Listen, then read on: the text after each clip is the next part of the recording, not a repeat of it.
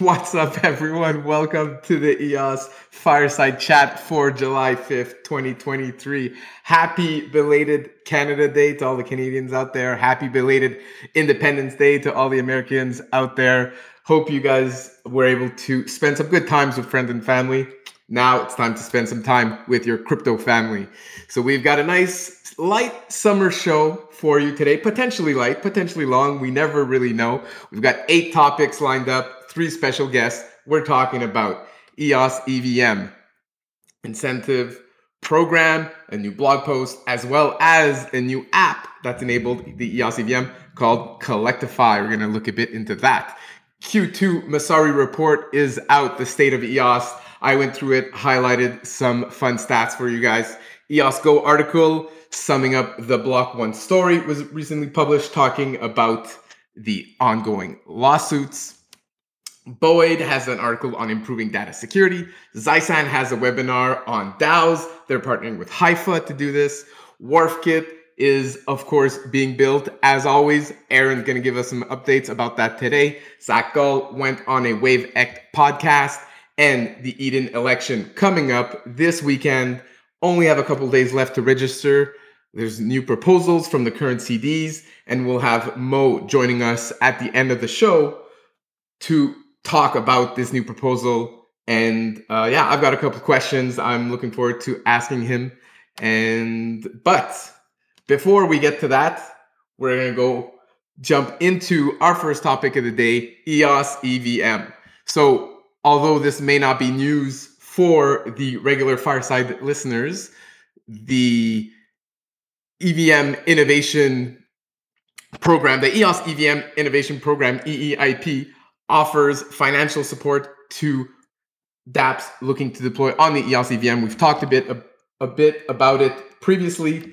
There's a new blog post kind of clearing up uh, some details and making things nice and easy for us to share with potential dApps that are interested in building on EOS EVM. So, couple highlights for you from this article. It, explains how the EOS EVM incentive program, EEIP, not only offers financial support, but also additional resources to assist participants with marketing and development. This incentive program is intended to further extend the EOS Network Foundation's mission to coordinate financial and non financial forms of support for EOS while also complementing other funding mechanisms such as the ENF grant framework, Pomelo, and EOS Network Ventures. Continues on to say that it's important for these funding programs to exist as more projects embrace a multi chain approach. This program ensures that the EOS EVM remains, remains a viable option for deployment. And of course, they touch a bit upon the recent release of, of EOS EVM version 0.5, which will enable DeFi liquidity incentives through Yield Plus to further strengthen the ecosystem's potential. So, nice little article here uh, published by the EOS Network Foundation. Want to start the, start off the show with that. If you're new to the EOS ecosystem, if you've heard of the highly performant EOS EVM and you want to deploy on it, the um, the ecosystem is very welcoming. There's lots of opportunities for uh, for these potential dApps. So let's spread the word, spread this article, and let's continue to see growth in uh, EOS EVM adoption. Speaking of, Collectify is an application that recently enabled EOS EVM. So I'm going to share some links here in the chat. I'm going to share a picture as well, kind of what this looks like. And it's a social media contest tool blended with blockchain quests, which is very popular across the EVM world. And now that EOS has enabled the EVM, it's easy for these sites, for example, Collectify, to add the EOS EVM as the list of supported networks where anyone can go in, create contests, blending a mix of social media follows along with signing in with your EOS EVM account and performing specific actions on the blockchain. So right away, we see Math Wallet leveraging this new integration Math Wallet, we talked about last week or the week before about how they recently integrated EOS EVM, and now you can see them leveraging another tool that recently integrated EOS EVM, which is really great to see. And what's really interesting about these partnerships and these integrations on these platforms is that these platforms have a very wide audience, uh, an audience that, for example, our social media accounts uh, within the community may not be able to easily reach. While when they see these quests show up on these websites, it's much easier for them to be interested, doing some quests, getting their first EOS EVM account created, getting in there using some apps, and uh, you know joining the ecosystem. Thank you so, so that's very cool. Fireman, welcome to the show. I'm gonna give you a quick server mute here. And uh, was that Zack I was hearing? Yeah, just um, just Math Wallet running the contest in general. I mean, they they're running it through Twitter using uh, the Collectify app, but the big thing is Math Wallet. They they have eight hundred thousand uh, Twitter followers, so it's just really nice to see that um, the cooperations are going to be ongoing. But this is just uh, the first. So Math Wallet, um, we already talked about it a week or two ago, like you said, but it, it's a really big wallet. I think it's the tenth or the eleventh I, I can't I don't have the exact number in front of me wallet that's natively integrated the EVM. So that's a little bit different. It's, it's there's different levels of integrations. Like for example, MetaMask, you could plug in any custom RPC node, and essentially you could integrate any EVM network, including uh, testnets. But the difference with um, these integrations that we've been announcing with like Fox Wallet, Math Wallet, a lot of those other ones is that it's like natively integrated so it's like in the drop down list of chains that they support the logos on the site. So just like a different level of support and with math wallet in particular um, we're running some cross promotions with them and this is like i said the first of more to come. But um, and then going back to the bd campaign uh, that the blog post was about um, a few hours ago. The big thing with that is it's tailored towards existing projects with existing user bases so there's KPIs attached to the, the 50K. So th- there's different levels. So there's like a, a lower threshold and an upper threshold. To get to 50K would mean that they're going to be held accountable to different uh, daily active users uh, metrics, for example. Um, not all of that information was included in the, the blog post, mainly because we want all of the inbound leads we can get. Um, and on top of that, we've been doing our own like this isn't a new program. We've talked about it on multiple fireside chats that is ongoing in the background. Um, our teams bought done done traditional networking in-person events also bought email lists. So there's been ongoing conversations with dozens of uh, existing projects for last two months or so right now. Uh, several of them are in the final stages. So hopefully in the next uh, week or two, we'll be able to roll out more announcements of uh, bigger applications deploying to the EVM. So there's more things to do on the EVM. But I did want to specify that um, if if you're like listening and you're a new project, then you're most likely still going to want to go through the grant framework. Um, but the reason like the KPIs and everything weren't detailed in the post was because the general idea is to get as many inbound leads as possible. And then um, we have people on our product team who are keeping specific blocks of time open on their calendar to make it really easy to book time with them, to have uh, intro calls with those projects. It's been taking up a, a lot of um, their time each week because they're actually taking the time to meet face to face with all of these different, uh, like Polygon and like Ethereum projects and things like that. So really exciting, but um, we'll have, I guess, news news to share as soon as uh, we're able to, and the, the deals are finalized and things like that. But there's uh, several of them that are in the very final stages. All right, thanks Zack for jumping in there with some more uh, details. Exciting stuff. I'm personally excited to see you know EOS enabled on Collectify. I've been looking for some new ways to run some social media contests these days, and so this looks very interesting. We'll see we'll see what we can do with it.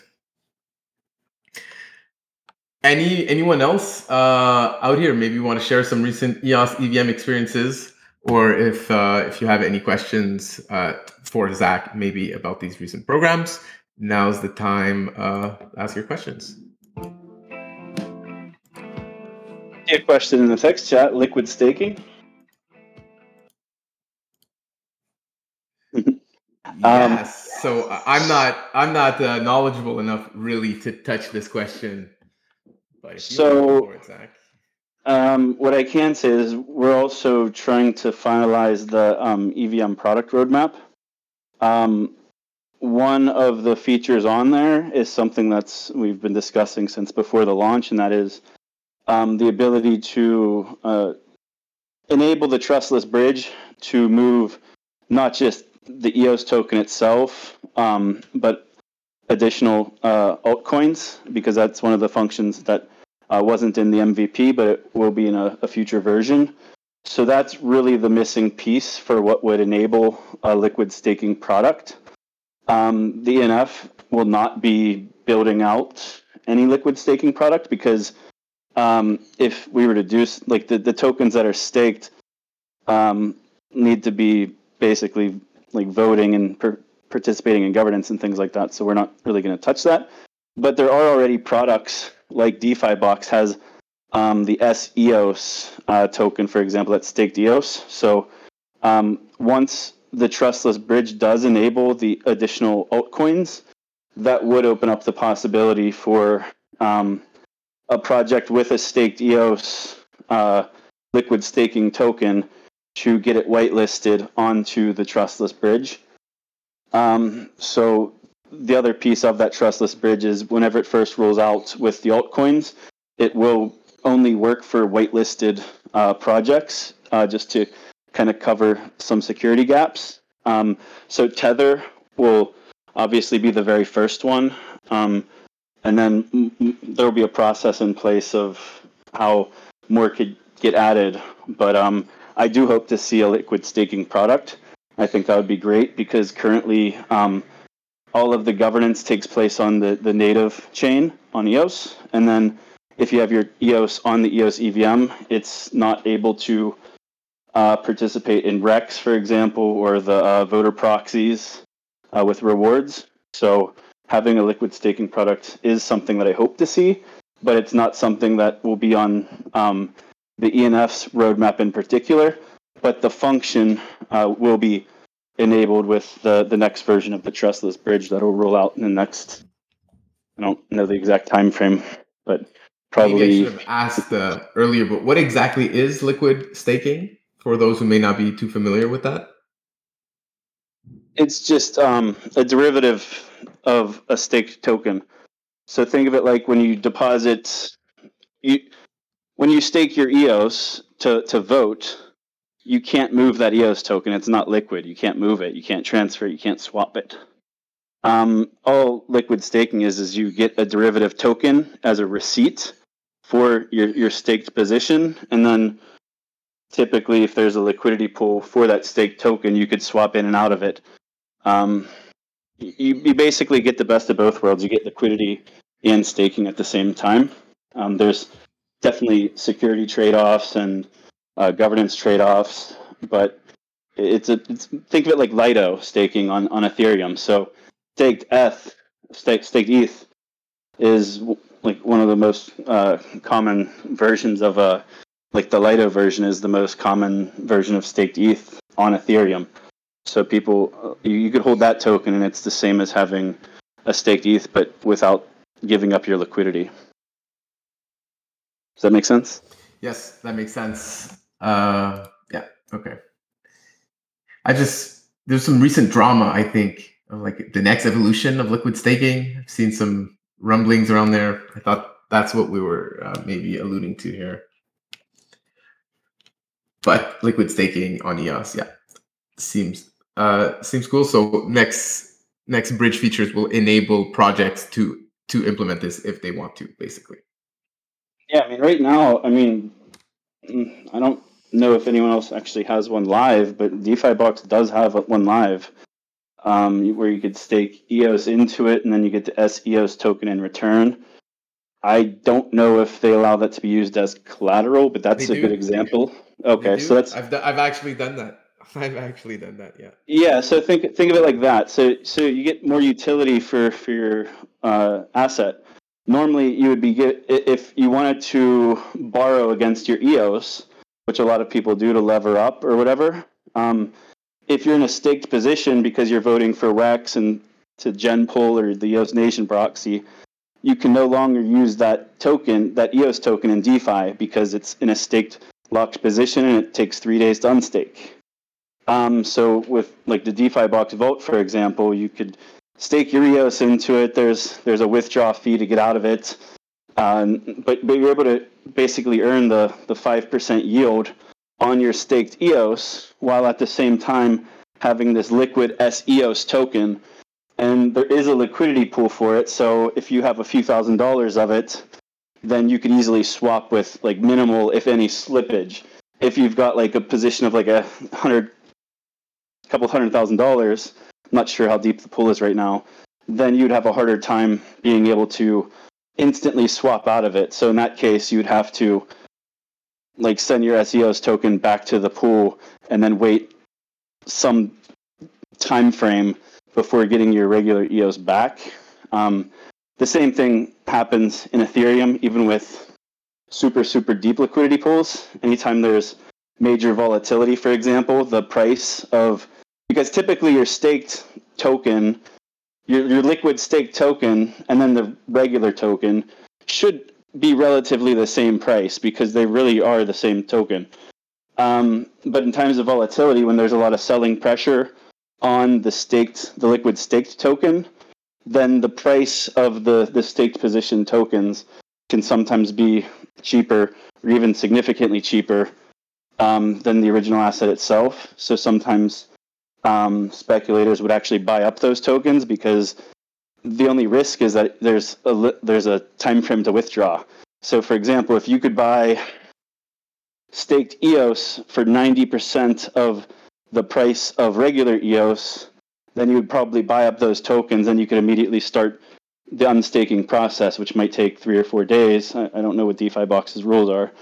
Um, but then you could basically collect that delta, knowing that you'd be open to the volatility that occurs during that unstaking period. But it does create uh, a nice arbitrage opportunity.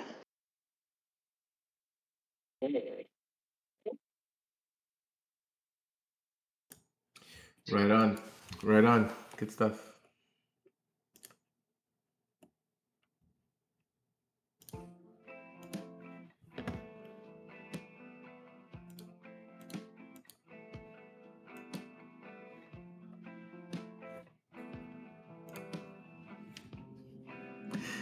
All right.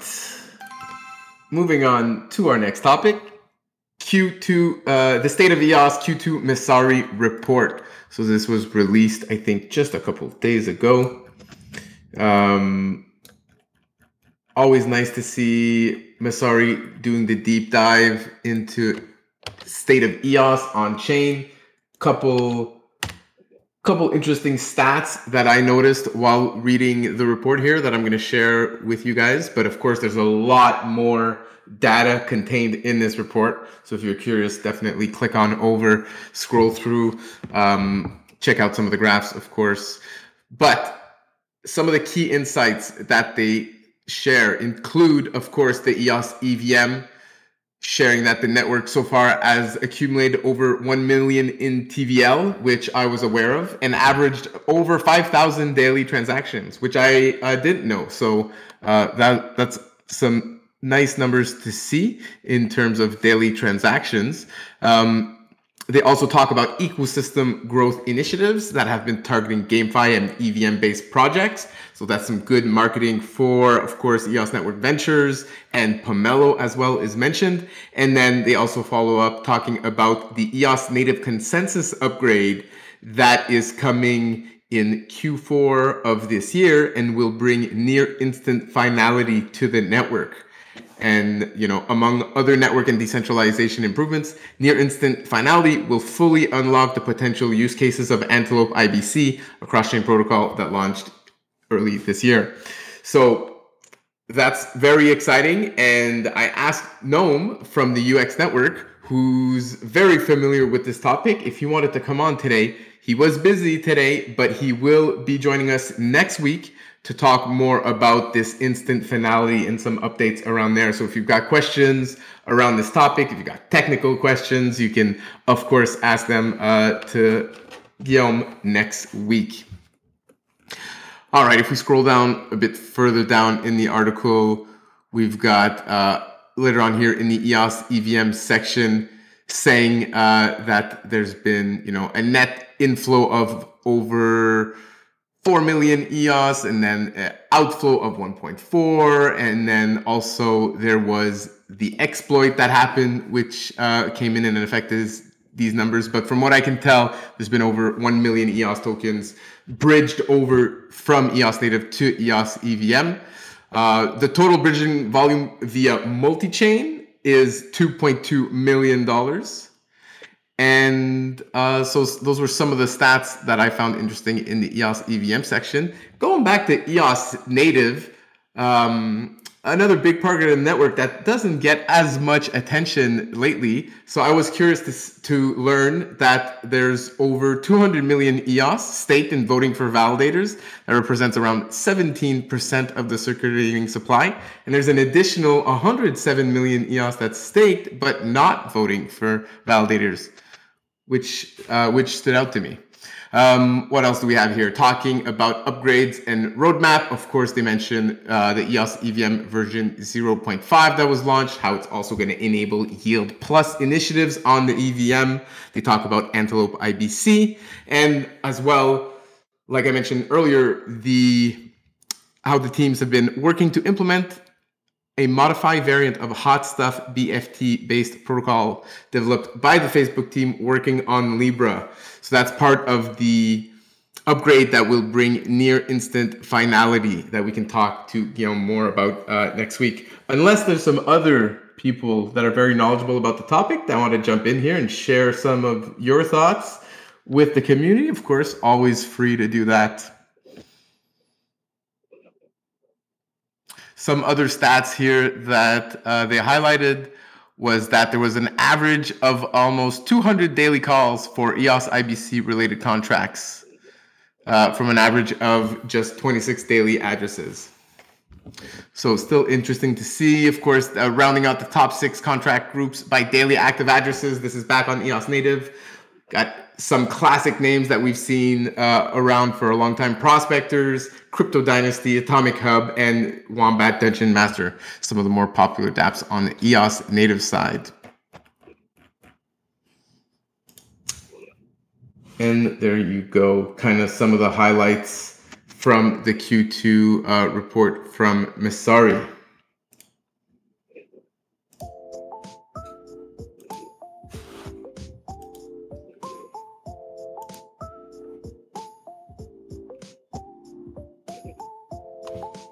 So thanks for joining everyone. Today's EOS community fireside chat, whether you're live on Discord, tuning in from Facebook, Twitter, YouTube, wherever it is. Leave some comments, ask some questions, join us, join me on stage here. We'd love to hear from you guys. Stay tuned until the end of the show. Always have the community open mic section, some off-topic banter. Some people sometimes sing. Um, and uh, yeah, make sure to keep spamming the chat with some emojis and some memes. Makes the show visually interesting for everyone. All right. Moving on to our next topic, EOS Go's recent article title is Block One's House of Blocks Crumbling. So, again, nice article here that's going to recap a lot of things that we've talked about in previous fireside chats. So there's nothing necessarily new to point out here, but it is a well written article by a team that is clearly very knowledgeable about the EOS community, about its history, and about Block One, and kind of walks over the walks the reader across uh, some of the history behind some of the actions that Block One has taken that has led to the multiple class action lawsuits that are have started uh, against Block One. So wanted to share that article with you. Perhaps you know some friends of yours that incurred some damages due to failed block one promises and you want them to join the class action lawsuit i know i've been messaging some of my friends that i, I know held eos at one point uh, I, I emailed uh, myself as well to sign up for the cl- class action lawsuit. And so this article is a nice piece of information that you can share uh, to some people that want to know more or are curious about why you're bugging them to join a class action lawsuit against Block One. So just wanted to point that out. See some ones in the chat, maybe for people that have signed up uh, for the current class action lawsuit against Block One. Here we go. Yves getting in there with the snap number one.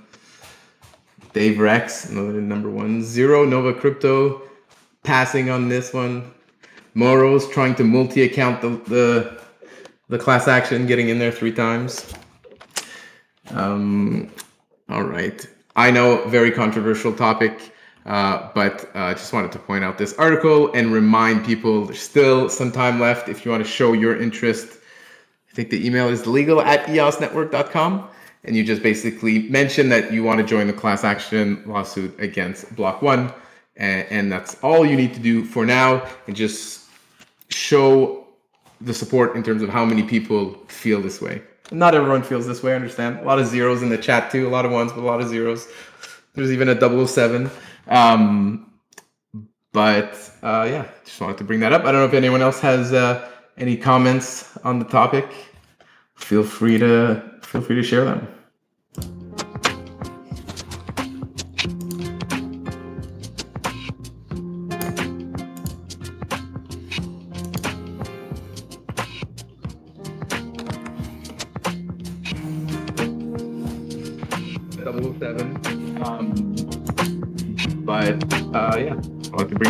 Anyone else has uh, any comments on the topic. All right, I'll bite. I'll bite. My mic on? Yep. Um, I I liked the article, obviously. Um, um, the one tweet that it highlighted in a screenshot was the one marketing spent in the next 24 months in April. Whatever, I don't have it in front of me. When it was said marketing spent the next 24 months will like blow away the previous 24 months or whatever it said in, a- in April 2020. Yeah, so if we just want to talk about timelines, that was April 2020. The very last code release of EOS IO, as we knew it then, was June 2020 So literally 13 months later was the last code commit. And then also within those 24 months was December 2021 was the very last tweet that the EOS IO account had made. It retweeted a Pomelo tweet. The very last tweet that that account made, which is EOS IO marketing, was made in December 2021. And then that account went dark up until what, like two or three weeks ago, whenever the the code from 2021 was released uh, almost two years after the fact. So I just wanted to point out timelines there, just in case anyone's interested in keeping track. There you go. Thank you, Zack, for that timeline context. I read uh, a week ago, maybe, through Telegram. Someone was asking about the other class action that I think it's like Crypto Opportunity Fund um, brought. But I found it interesting um, anyone can join that class. The settlement seems a lot smaller than what I believe the ENF is going for. But if you join that class, then you waive all rights to join any future actions. So I was wondering if anyone here actually thought through whether, like, any decision there, like wait for the ENFs. That's kind of what I'm doing, or, or is that Clat. Like, I guess I just don't know enough about what's going on. If that goes forward, will the ENF still have as much standing, or what? I guess I'm curious what other people think about it. Does Yves want to answer this question? I can give it a shot from what I understand. No, may, maybe maybe not. Um, from what I understand, the class actions are not about the same thing. Actually, one is about the token sale, and the other is Can about. you, uh, can you actually re-ask the question? For some reason, I wasn't hearing anything for a very long time, and I'm not sure it's because nobody was talking or if it would just wasn't coming in. Yeah, I only if- got the, the end part of that, uh, Rubrico. You were talking about the two class actions potentially and kind of having to choose between one or the other. But I don't know if you were talking for five minutes or I only heard about 15 seconds.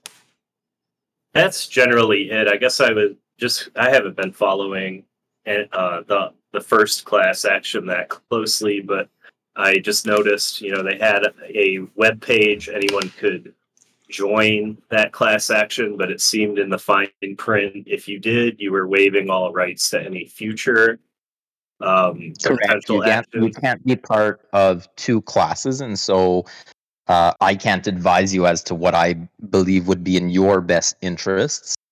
Uh, but it is accurate that you cannot be part of two, and so that decision uh, lies with uh, yourself. Um, all I, I guess I all I can comment on that is uh, I would advise people to try and uh, get Block One to be held to account, whether it's in one class or the other. Um, I think there is value in in um, in in either, but that ultimate decision really falls on you as to what you believe um, is is best suited for your you know, particular needs. Uh, they are completely different, as as Steph was saying. So one of them is uh, much closer regarded to the ICO and to your personal holdings, essentially. So if I'm not mistaken, um, if there were to be a payout, it'll be proportional to what you necessarily suffered as a user. Uh, whereas the class action that is now uh, being being drafted, um, uh, let's say on this side of things, is i- your holdings are somewhat irrelevant in in the actual um, statement of claim. Uh, so whether you had one EOS or you have a thousand EOS, for example, it's less so relevant because it's to make up the shortfall in the gap between what was uh, promised and committed to in terms of deployment of resources in the ecosystem and, and ultimately what they did uh, deploy. And so the sum is obviously much larger and it's not necessarily directed to you as an individual in terms of how much you personally suffered uh, based on how much EOS was valued at when you bought it or whatever it is, which is the first one is closely um, tied to that particular particularly. So it's it's very different. Very, very different. One of them, the timeline is also very different. One of them is very um, closed. Uh, it's in, I don't recall the exact end date. You can go look at the the website, but the you know it really is more related to that purchase of the token within the ICO, and the other one is uh, up until uh, uh, what we what we mentioned earlier, uh, September uh, 2021. So the the time frame is much longer as well, and it encompasses damages that you would have um, sustained because of the promises that they made of non-deployment in the ecosystem. And so the the value of your token, the utility or uh, had or the token had less utility because they didn't do what they said they were going to do. So again, it's not necessarily the value of your token; it's you could do less with your token because they didn't do X, Y, Z. So it's a very very different approach. But ultimately, you can't be part of two. So it's up to you to determine what you believe is best for yourself. Yeah. Um, Excellent. Thank you. the the one thing that changed with those emails that were kind of forwarded in some of the public chats was um, with the existing class action, the, the one that's been ongoing for several years now. Um, with that recent update, they did open it up to new people to join it. So that was closed previously. Um, since whatever the cutoff date was, like November 2020, they cut it off. That was the big update is that it was opened up for new class participants. So if you did not sign up in 2020 you'd have the choice to do so now. Um, but as Yves has mentioned like there's no advice either direction. It's very personal to, to you as an individual.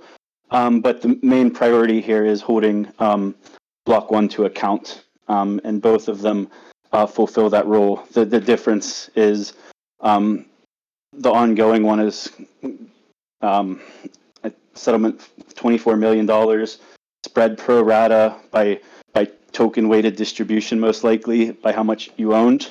Um, and then the other one is as Yves explained it. So either either way, it's kind of um, working towards the same goal of holding back bad actors to account. Um, but which way you decide to go is 100% a personal decision. Got it. Thank you. Yeah, that sum in the first class action, it felt reminiscent of when they paid the SEC fine.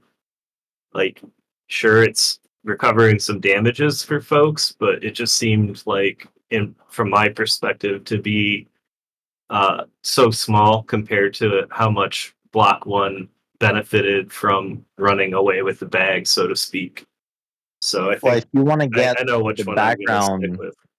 If you go to the website that they that they just updated uh, it gives you um, I, I believe it's in the faq there's a really good i think it's the first question in faq it gives you a rundown on how that class came about and really the original idea wasn't a class action so the idea wasn't that this was a, class it was um, i believe two groups of investors and and i don't know how many investors they comprise but very small um, two separate lawsuits merged into a class, but effectively we're talking about maybe dozens of people, probably less than that actually. And so it's it's positioned as a class action, but really it's it's not really a massive class. It it really is a few individuals that have the majority of the weight, um, and they were looking for uh, compensation for themselves, and it turned into a class action. Uh, whereas the the current uh, file that is moving forward really it is about the, the class it really has to weigh more people um, and the idea is uh, obviously the bigger the class the better it is because it it the idea is the representation of the ecosystem not individual investors so it's a very very different uh, approach as well Got it. Um, Got it. part of And the feedback that was given when the settlement was rejected for the the current ongoing class action was that it actually did not represent really a class and it did not encompass um, what would be considered a class of enough people that got damages. So let's say it was you and three friends. Well, just because you're four people does not mean that you represent a class, unfortunately. Just not enough people. got it. Um, okay, that's really helpful. Uh, and the idea behind the class perspective. actions is, is power in numbers. So, as Steph mentioned, uh, the more people that show interest, the larger the class, the more weight it has. And so, it's really not necessarily about how many tokens you you have. Actually, in in your case, uh, for example, Rob, a lot of the damages that you may have incurred might not actually have to do with anything really with the EOS token. It might be with business decisions that you made in deploying capital and creating businesses on EOS because of the commitments that Block One made, you thought you're investing in an ecosystem that would be supported. And so it's not even the token itself, it's the business decisions that you made, which end up being, I don't know, payroll, development costs, etc. So it's not even the token itself. It's a very, very different approach. I see. I see. Um, uh, another question following up to that: um, Is there a deadline that set already for people to join the class action the ENF is bringing forward, or can we expect as this develops there will be, you know, a similar sort of class action sign up info page? Um, there guess- will be correct. Yes. Okay. Uh, Cool. So I, I'll, I'll we'll release more information when it when it comes. Uh, but yes, the as I mentioned, I think it was a month or so ago when I gave an update on this. Uh, these things take a lot of time, right? So the current class action, I think, is in its fifth year or fourth year. So that's the kind of timeline that you can expect. These things are very, very slow and very long. Um, Mhm. As more information comes available, you'll get it officially. And yes, at some point there would be a an official website like this one. Although this one, if you look at it, um, the website is is fresh. The website they had for years uh, was was really dinky, and actually that was part of the issue.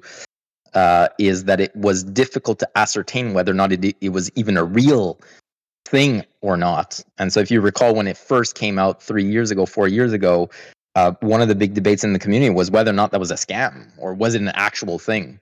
Uh, and so now with this new website, it does look more professional. Plus, it's it's um, the, the information that they point to is obviously more legitimate and such. But that was one of the issues. And Awesome. as to why Thank it was you for rejected. all the info. Hmm. I have family members that and friends that want to join it, but I, I think I'm gonna wait for that info page. Then I'll I'll share it around. Uh, right now, like Steph mentioned, the best thing people can do is just show your interest. Uh, we already have hundreds of people that have uh, signed in, and there's some updates coming. I, I did share uh, some vague tweets uh, in the last week about that, but there are some updates coming that are uh, that should give a little bit more information on your end um, as to whether or not this is for you. Awesome. Thank you, Yves.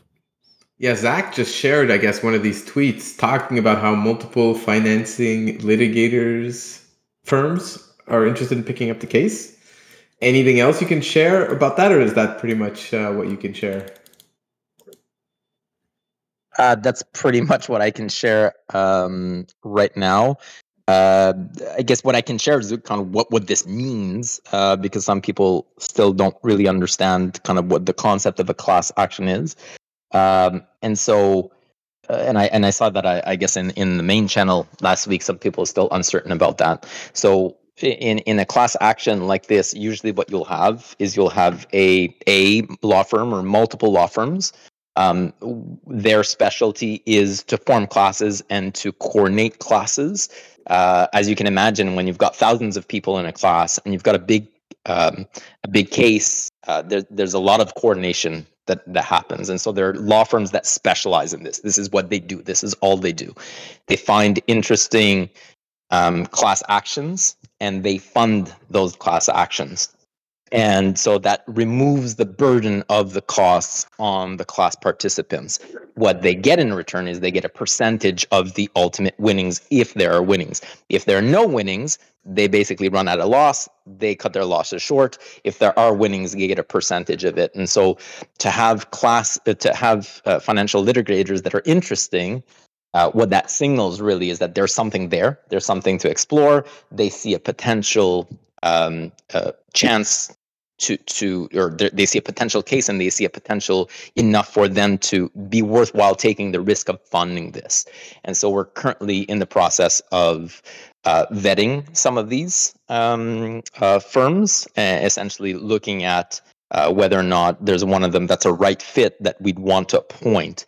Uh, once you have that then that firm essentially coordinates the class uh, and so uh, others don't understand as well. When you're in a class, just like you said earlier, you you you essentially give your rights to the class. So that's why you can't be part of of two class classes.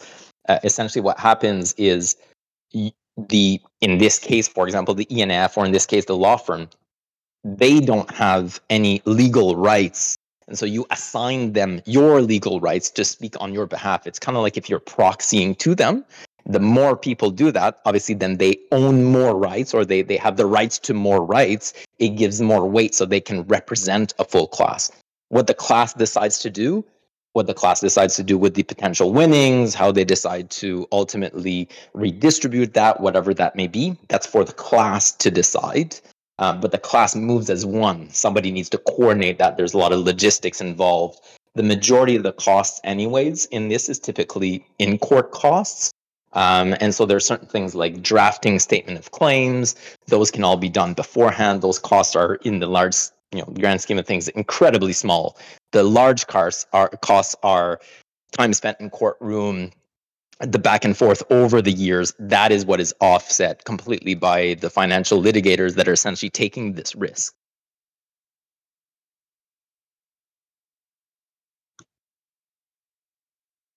Got it. Thanks for all of the context.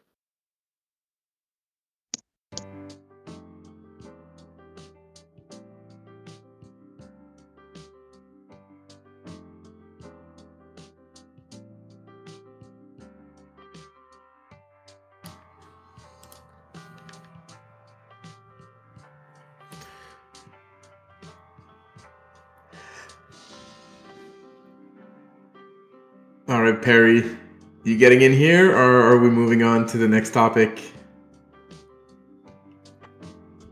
I see some Perry is Well, typing I, text. I was from I was gonna type something up, uh, but basically, I, yeah, I, I'm not uh, I'm not on board with it. For me, it's a huge drain of resources. I could just think of so many places it could go.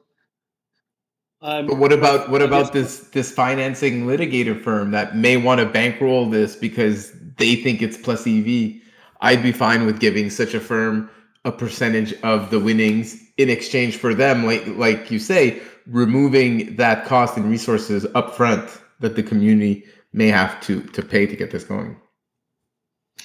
Well, um, having been raised by an attorney, and my uncle was also an attorney, and my sister worked in that business, hear a lot of stories uh, through my life, and uh, the attorney, the attorneys are the winners in these kind of things. They're really the winners, and it doesn't surprise me that many want to jump in.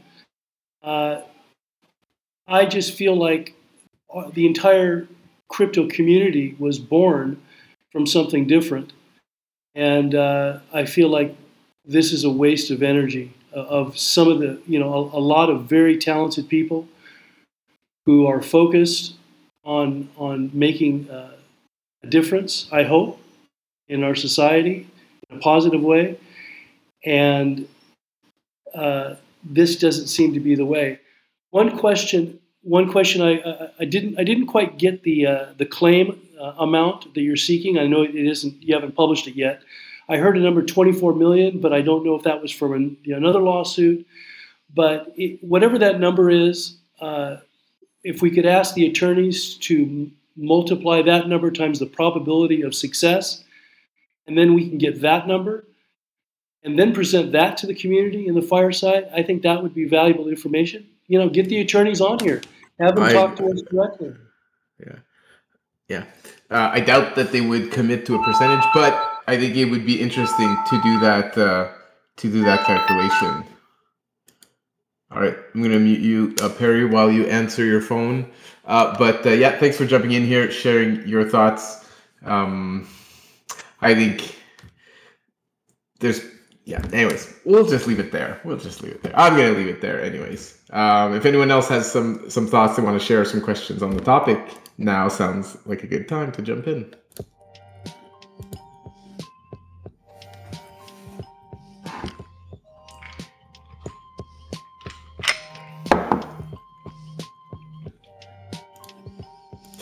Aaron Cox here, jumping in the chat, saying that you know the talent and expertise in the ecosystem isn't focused on this. It's not a distraction.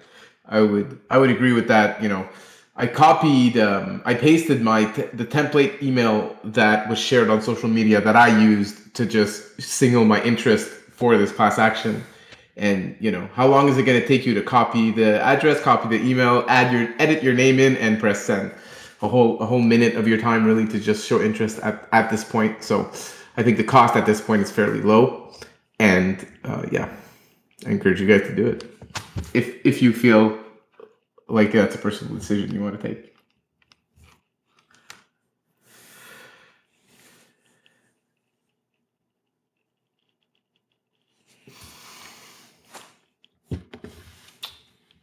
All right. Let's move on to our next topic. Speaking of Aaron, actually, that's who I want to talk to next. Love to uh, get Aaron on stage here and learn about what's going on with WharfKit. It's been a while since we've heard from Aaron and since we've heard of uh, WharfKit. I'm sure tons is going on, um, as is published every week on wharfkit.com. Uh, but I don't necessarily watch those meetings every week, so I'd love to, uh, yeah, to uh, hear from Aaron and, and to learn uh, what's going on lately with WharfKit. Yeah, absolutely. I mean, we can focus in on the stuff that is getting done despite other things happening in parallel, like this class action. Um, there you go. It's it's been going good. Um, it just to put like a qualifier on it, from my opinion, um, we've been having these weekly meetings. We've been getting engagement from developers from like all the major chains in the coalition. uh, as well as some other chains that are expressing interest in integrations and um, helping build out different parts of the platform. Um, this project started what like earlier this year or maybe technically late last year. Uh, i think maybe the first milestone was even in like october or november or something.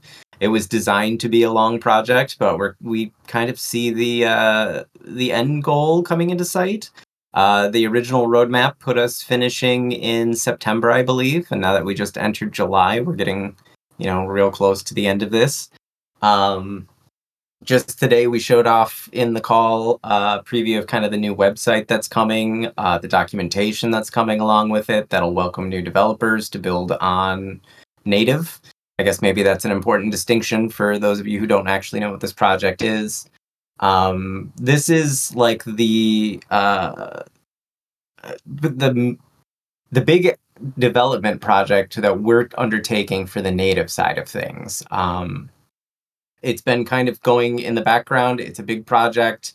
Um, and we've just been kind of letting EVM kind of have the spotlight for a while uh, because that's like everybody can jump in and people know how to work in this ecosystem while we on the back end from the client side are kind of reinventing how apps for EOS and other analog chains can be built. Um, this is, if you know the technical names of the stuff that we're using today, um, this is a replacement for EOS.js. It's a replacement for UAL or Transit, if you remember Transit. Um, it's what does the wallet communication. It's what lets your dApps communicate with the blockchain, whether it's reading or writing data. Um, and it really encompasses kind of the whole user experience when you are using an application. So uh, there's a few apps out there in the wild that are already using it. Uh, you may have bumped into it if you've played with uh, the bridge that the UX team put together. I think it's on Utility X.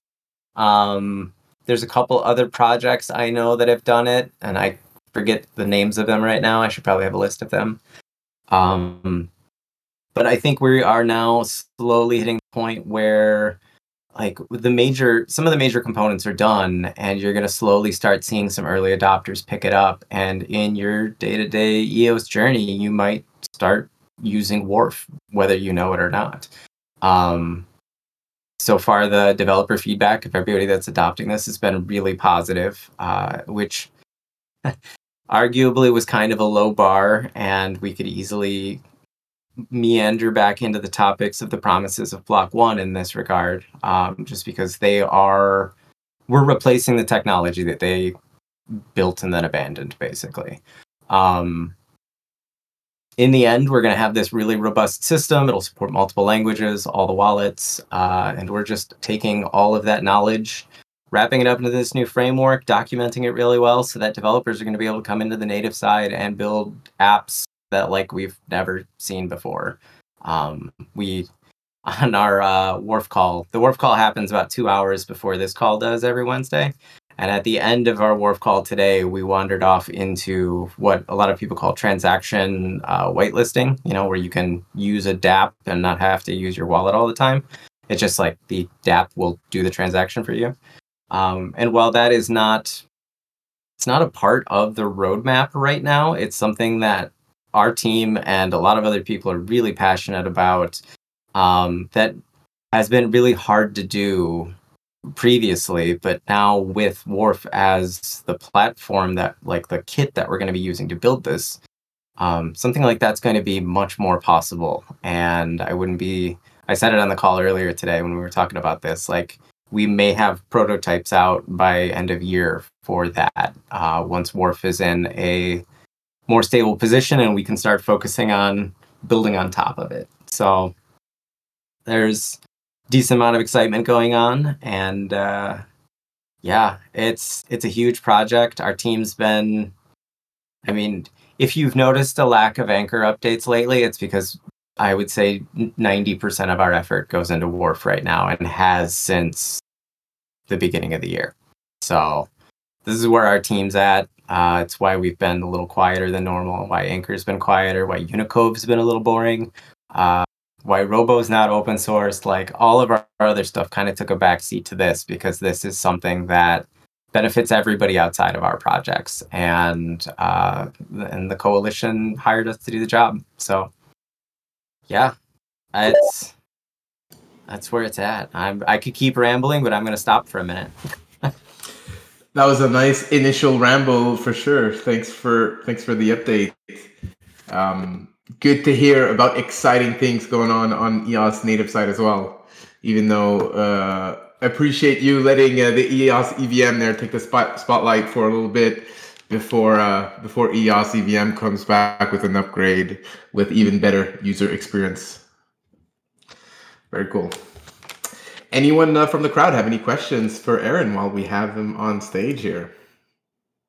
One thing I wanted to add, uh, I think you were mentioning that uh, you know you want to put EOS EVM sort of like in the spotlight and sort of not put attention to WharfKit, but actually the the new EOS EVM miner essentially because to push transactions with um, EOS EVM you need to push into native, and right now the EOS EVM miner is actually using WharfKit, so anytime you're pushing a transaction on EOS EVM, you're actually technically behind the scenes using WharfKit to push that transaction, or at least the code that we're running is using WharfKit. So it's a really good piece of tool for server side application and not not only like client uh, like web wallet application. You can still build server side application like Node.js or, or whatever. So uh, really good job there, Aaron, and uh, I'm sure we'll see WharfKit and all sorts of little spots, server and front end clients.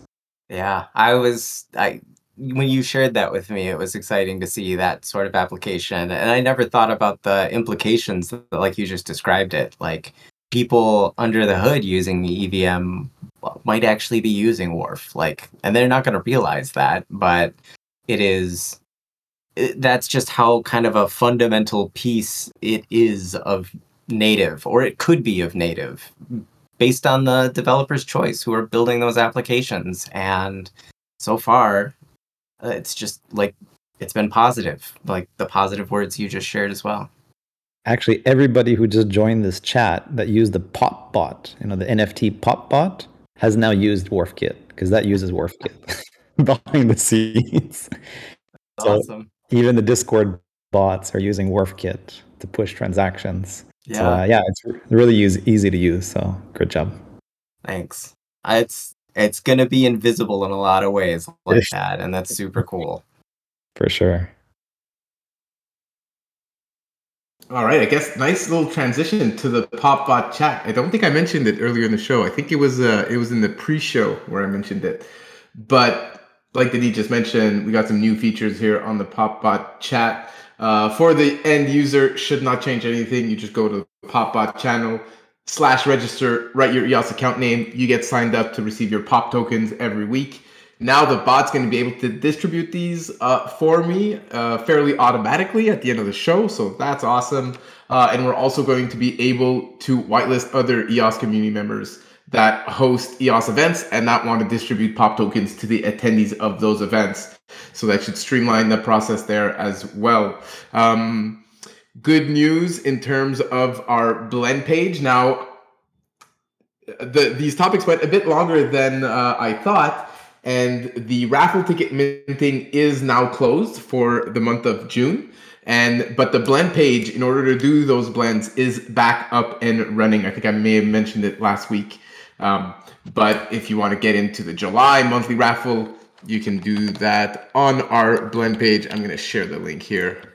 And a shout out to EOS Detroit with the Detroit Ledger Technologies, letting us use their Atomic Assets API to get our blend page back up and running.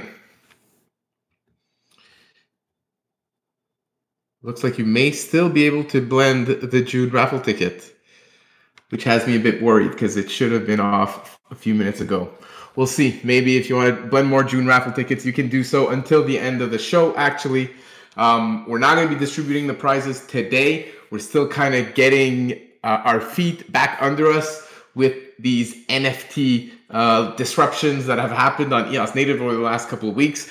Almost all of the tools I need are back online. We've got Denis helping out. We've got Rob from EOS Detroit as well. Um, so, and then, yeah, anyways we're, we're, we're getting back ready. We're going to change the distribution method a tiny bit for these pop raffle tickets. So we're going to be creating these mystery boxes every month. We're going to be sending those mystery boxes to everyone who holds a raffle ticket. And then you can choose whether you want to open your box. In there will contain at least one prize of 50 EOS, 20 prizes of 10 EOS, some EOS Moments crates, some EOS Moments capsules, and some party crackers as well.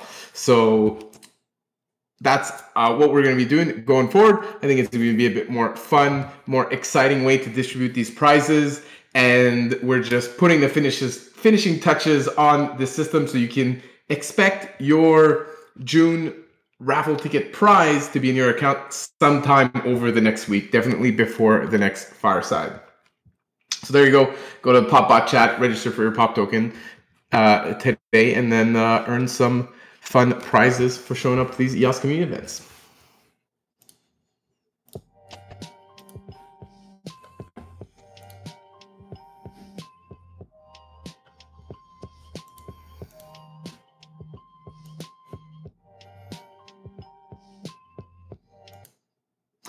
All right, moving on to our next topic. Got a couple quick hitters for you guys before we get to our final topic of the day, which is going to be the Eden upcoming Eden election and the Eden on EOS bylaw proposal. But before we get there, we got two more topics uh, to discuss, three more actually. Uh, first up, Zack Gall was on the Wavect podcast earlier this week or last week, I believe. Um, always good to uh, see our top community representatives uh, like Zack getting out there and spreading the word about the EOS story to other communities. I know that's something that they've mentioned in the recent firesides that they're going to be doing more of. Um, I don't know, Zack, did you have anything to add about this particular podcast that you did?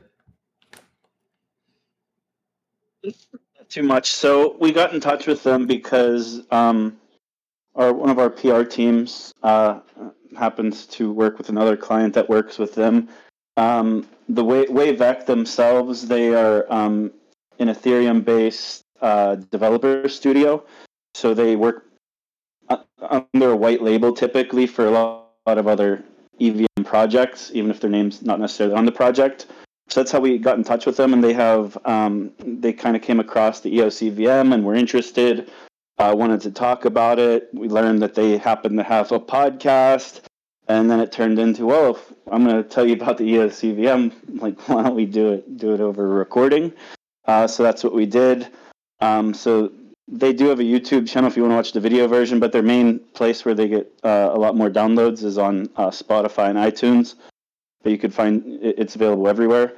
Um, interesting conversation though. The, the host really didn't have a whole lot of insight into eos or the evm or anything going on behind the scenes and we had only planned to go i believe 30 minutes was the goal for the interview and it went close to an hour. And then even after the call we, we stuck around and chatted for another 10 or 15 minutes. So they might um, as a developer studio might be coming through uh, the ecosystem in a, a number of uh, different ways that they could take. Um, but yeah just a fun little conversation. Um, most people within on this call they're not going to hear anything new that they haven't heard before. But uh, as we've said before, like you're not necessarily the target audience. You're on this call, you know. You... Uh, rights for the. Sorry, I don't know what that was. Um, if you're on this call, you pretty much get the scoop as it's happening. Whereas with a lot of these external facing uh, media opportunities, whether it's AMAs or podcasts, like the the audience is not EOS token holders or people uh, paying attention to the EOS ecosystem. It's it's people who aren't, and that that's kind of the goal behind these opportunities. And um, there's more to come. So uh, even I have a call this evening, for example, with um, Invest Hong Kong. Uh, they'll be hosting an AMA at some point uh, this month uh, to discuss some of the things going on with the ENF and with, with Invest Hong Kong. So that'll be exciting. Um, there's a few others. it's just a matter of scheduling them and assessing their audience sizes and things like that. And um, yeah, hopefully more of this to come. Hopefully every week we'll be able to talk about some other interview or AMA, but most likely um, it won't be anything new necessarily for, for you all on the call, but it's still exciting to see that um, we're, we're, we're getting out there and reaching audiences outside of our own echo chamber, and that's really the goal with these. And what I find personally interesting is these little stories of how the interview happened or how it went or was it was there a, a particular topic that really surprised them and resonated with them you know uh, the fact that like the way you describe it, you know, seems like the interest just kept growing as he learned more about EOS. Like, oh my God, okay, I need to learn. Okay, what about this? And then next thing you know, it's an hour and a half uh, discussion with, with some potential future actions too. So I love, yeah, I personally love hearing those those stories, those backstories. Even though I never listened to those podcasts, sorry to say. But like you say, the fireside is often. You of all people would not learn anything new. So no, no, but I am curious to see the reaction of these people as they hear about this stuff that you know I've been talking about every week. Um, so I am a bit curious for that for, for that reason. But uh, all right, thanks for uh, yeah, thanks for sharing, Zack.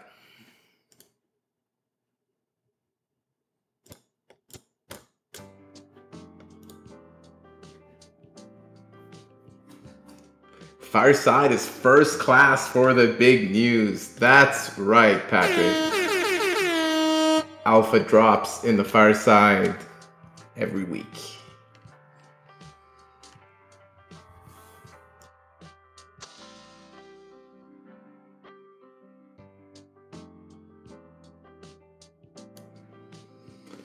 All right. Moving on to our next topic, Zysan holding another weapon webinar, this time all about DAOs, partnering with, of course, Hypha DAO should be another good educational piece of content from Zysan uh, on the Antelope ecosystem. So wanted to throw that up uh, on the board for today. Maybe we'll get someone from uh, Zysan on a future show to come talk to us uh, about this webinar a bit more. Uh, although it is scheduled for July 12th, so I think that's in exactly one week. So probably next, yeah, next Wednesday before the fireside. So if you're interested in unleashing the power of a DAO, tune into that webinar for some information.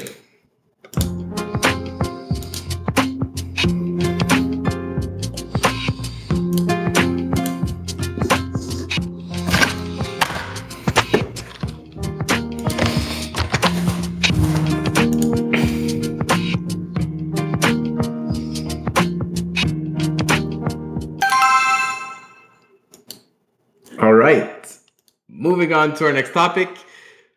Um, we we stumbled across a new article from Boid.com. Uh, John was on the Fireside a couple uh, weeks back, explaining that they're they're interested in publishing some more general crypto articles. Uh, so nothing new in here. Uh, not even about EOS really. It's more a general crypto article. But the reason why I wanted to bring it up actually um, is because it kind of got me thinking, and it kind of appre- it made me appreciate kind of taking a step back, going back to the basics, going back to like five years ago when I first joined this industry and why I got into it. So the article talks a bit about you know what is distributed computing, where there's you know network of interconnected devices or nodes that work together to perform data processing and storage tasks. Standard stuff for all of us. Um, it goes on to say a bit about how distributed computing and blockchain can improve security and privacy. And then it lists four aspects here. And I was curious to see how um, how I thought you know EOS fared in these four aspects. I'm going to just share this little section here as a screenshot in the chat. But real quickly here. Um, you know, resistance to cyber attacks made me think about the fact that EOS as a distributed network has been running for over five years now, I think it is, without any downtime, which makes which seems like it definitely you know checks the box for uh, resistance to cyber attacks or you know just being able to be on all the time. Enhanced privacy. This is more talking about how private public keys work, of course, uh, made me think about the account system on EOS and how that is very powerful and allows you to maintain your pseudo trans, uh, pseudo anonymity in, easier ways through all the robust account permission systems that you can implement. Um, this next one here, C verification and transparency. What this got me thinking of was, of course, everything's transparent on the EOS blockchain, like all the other blockchains. Uh, but the verification aspect for that data on the EOS blockchain has actually been a bit of a challenge sometimes because there's so much of it. Because the network's so highly performant, there can be so many transactions, makes it for some very bulky data storage. And as a developer on EOS, most are familiar with the struggles of data history regardless of the solution, the current solution that's offered right now, um, you know, these are big, bulky solution data history solutions that are kind of hard to run. And then it made me think of the upcoming Firehose and Substreams technology that uh, the Pinax team is working on bringing to EOS network and to the Antelope ecosystem, and how that will enable easier verification of all of this data that we've accumulated over the last five years and make it easier for dApp developers to uh, yeah go go back in the blockchain history and find the data they need. And then the last one the elimination of intermediaries um, kind of just general blockchain stuff. So it was a light article not necessarily directly related to the EOS but uh, it was kind of a light show today. Not that many big topics on the agenda so i figured why not uh, add this and uh, yeah, share kind of my perspective as I read this article.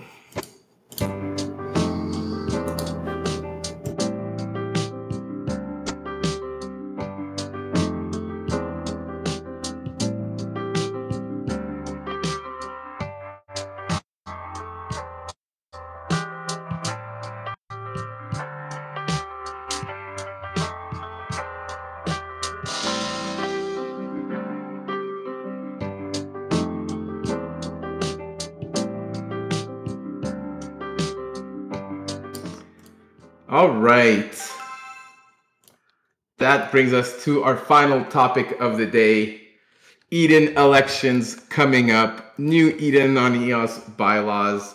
What does this all mean? Who's going to show up this Saturday? Let's talk about it. Um, so let's see here. Is Mo available to join me on stage as one of the chief delegates for the current Eden season?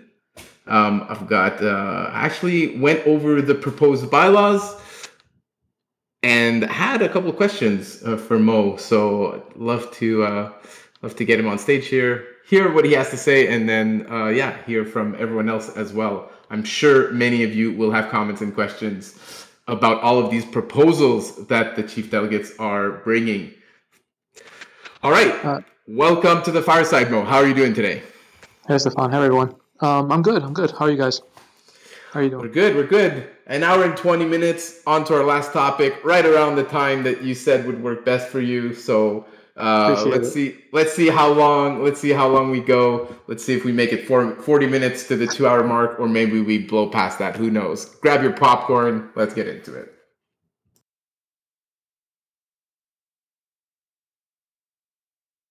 Yeah, well, feel free. Um, did you want to ask some questions or read out the uh, the mission statement? I believe you you had.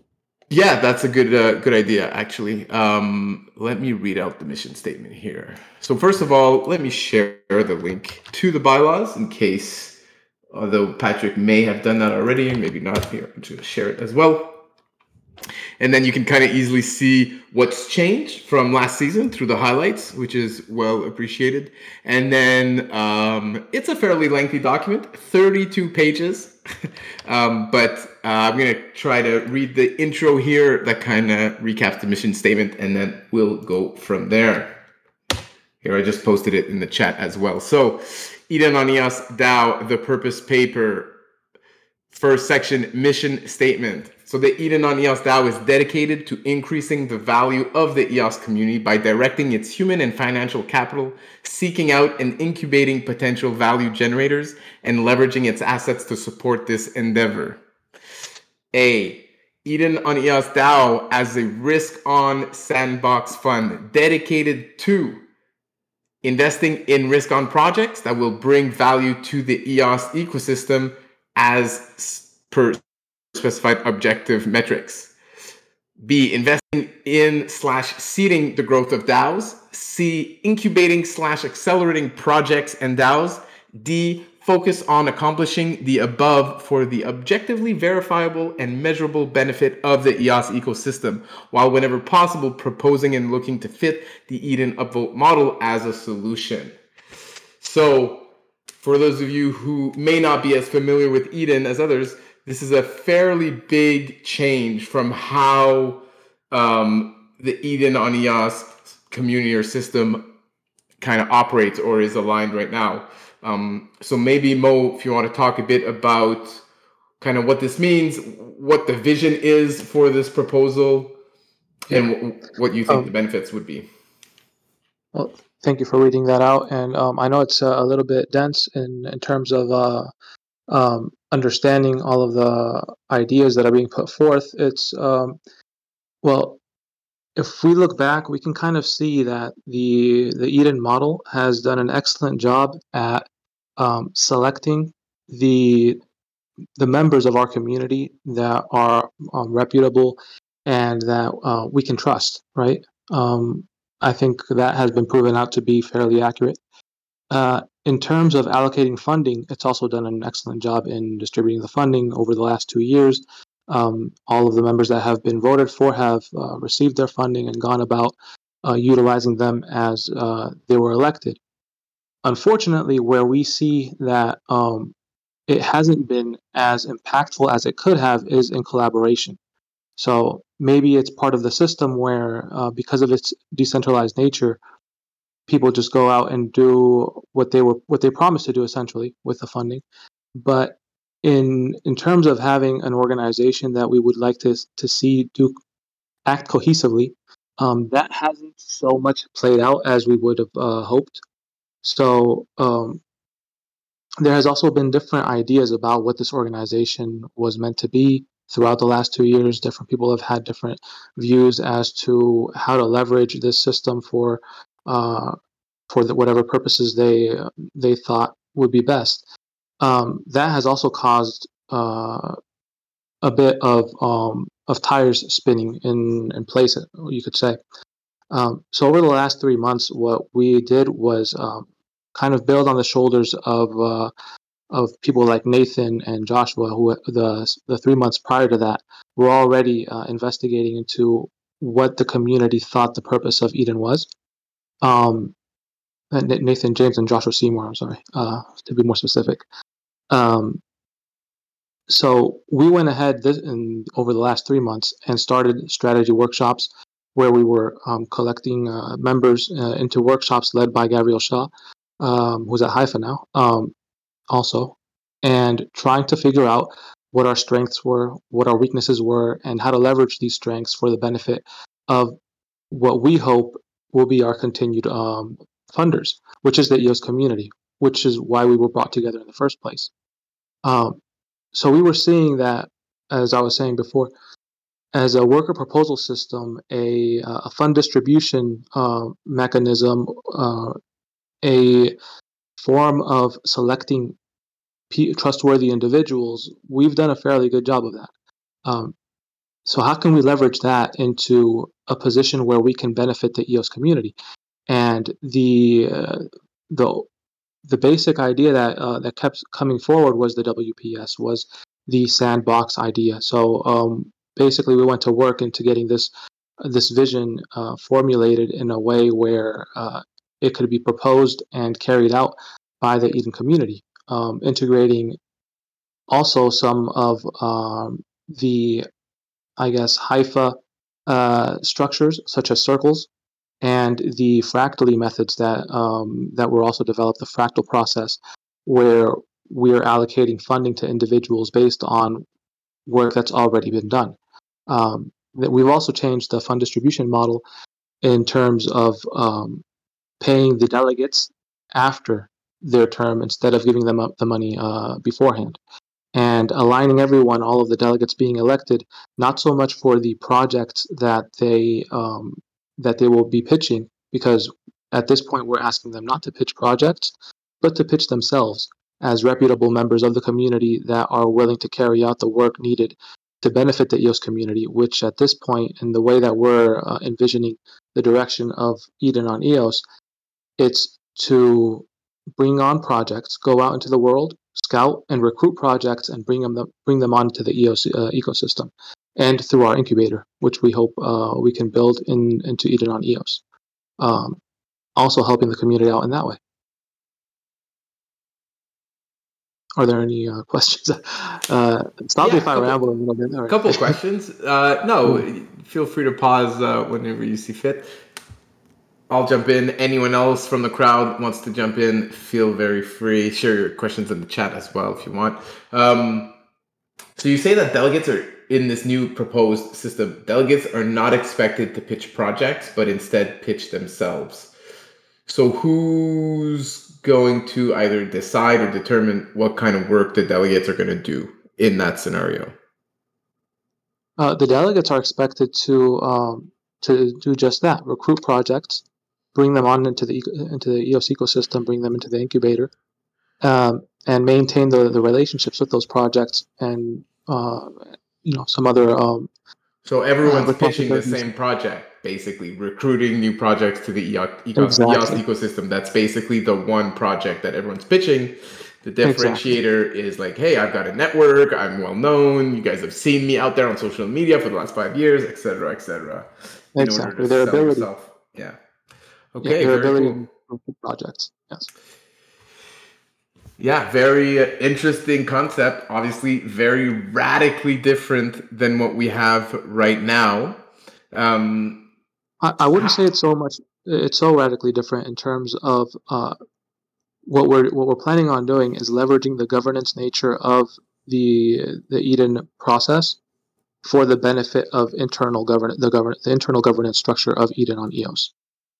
And firstly, um, executing that as well as centralizing the funding in terms of projecting it and focusing it on specific projects that are um, decided that they are for the benefit of um, the EOS ecosystem. With KPIs such as, for example, saying this project has the, pot- the potential of bringing on a million uh, um, users. This project has the potential of maybe um, being a unicorn and being a billion dollar company. So, depending on the KPIs that, that are established, we can then go out and search the, for these projects, bring them on, invest in them, and uh, and decide the value that are that's being generated um, by the, by the independent projects, versus having this um, this situation where different people are pitching different cases, uh, being selected for those, and it's not to say that value hasn't been created by Eden on EOS. It has. Uh, it's just been a diffused value that has um, not been as impactful as it could be if we were able to leverage uh, the wisdom of the crowds by having those delegates going out and searching for these projects and bringing them on, because that's also a decentralized way of deciding what projects get funding. Um, but instead, uh, we've kind of gone every which way, scattered out, and not focused on any specific uh, project or value proposition, I guess. All right, awesome. Yeah, we've got some uh, got some positive feedback in the chat so far. Let's see here. We got uh, Lenny and Patrick sharing a bunch of educational links. Aaron Cox here saying it's electing for leadership of this worker proposal system, WPS, rather than electing for what project individuals want to build. Yeah.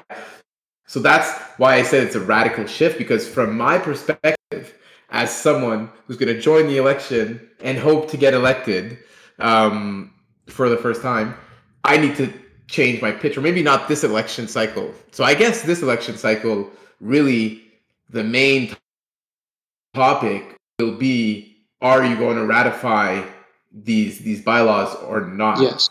Because then I feel like this is a pretty big, you know, big change.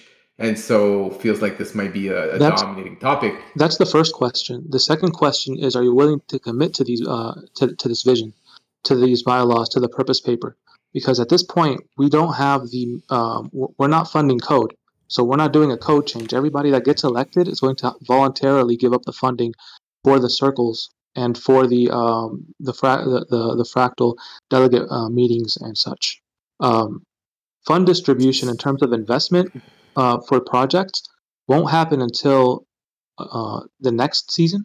So not in this season, but the next one, where what's expected from these delegates is also to go out and recruit projects and bring them on, and to show that commitment to this vision. Um, at that point, we can make the case that the the community is united behind the vision. We are acting on the um, on the process, and we can clearly state that um, that there is a case for it. Uh, until that's seen, there is no there's no point in uh, in building code or uh, unlocking funding that is not um, that shouldn't be unlocked at that time. Right on. Mel from EOS London saying that he loves this idea.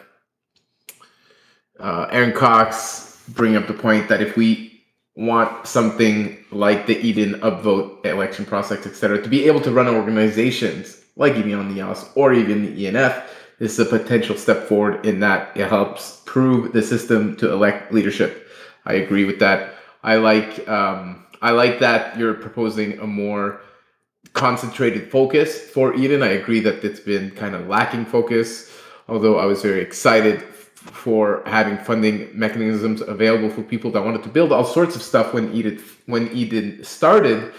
That may not be actually what's most needed for the EOS community, and so I yeah. think that a small pivot like this, which from from a p- pitching perspective is a big pivot, because now I've got three days to prepare kind of my pitch with this new information and i and, and, so that actually leads me to another question is how long after the election are people expected to ratify or not the the the proposal because i feel like a lot of people are going to show up to the election and may not be fully informed on this proposal and will maybe have to kind of learn on the fly in the room or perhaps do some research after being elected yeah, first of all, I really appreciate you reaching out to me um, and asking me to join you tonight. Um, that this is really a, a, great opportunity to reach out to the community and let them know that this is a, this pivot is happening and that this is what the proposal is going to be for the um, for the election.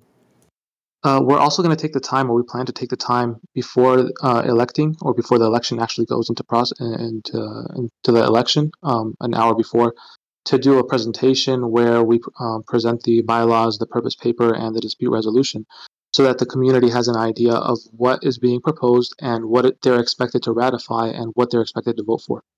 So also, like you're saying, you're you already had an idea of what you were going to pitch, but if that's not what this election is going to be about, then everyone that shows up to the election and wants to be a delegate needs to understand what commitments and what responsibilities they're going to um, have to carry on if they get elected. So there may be people that might decide at the last minute, hey, if it's not about a project, then maybe I don't want to be a delegate, and and that's fine. Um, the the idea here is also um, where the, the creation of these circles, right, these working groups, that are going to be structural structurally important to Eden on EOS. Um, and they're going to have funding. So we want people that we want Eden members to not only show up once every three months, but but to stay engaged in the community throughout the three months and have means of um, of being productive and contributing to the to the community through these circles, uh, and receive funding for it, of course.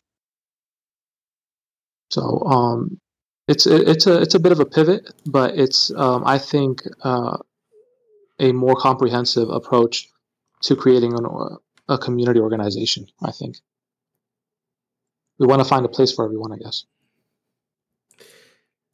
All right, a couple more questions. So you're saying that delegates are expected to forego the funds that they're supposed to receive. So I imagine they're going to be resending that EOS to another account.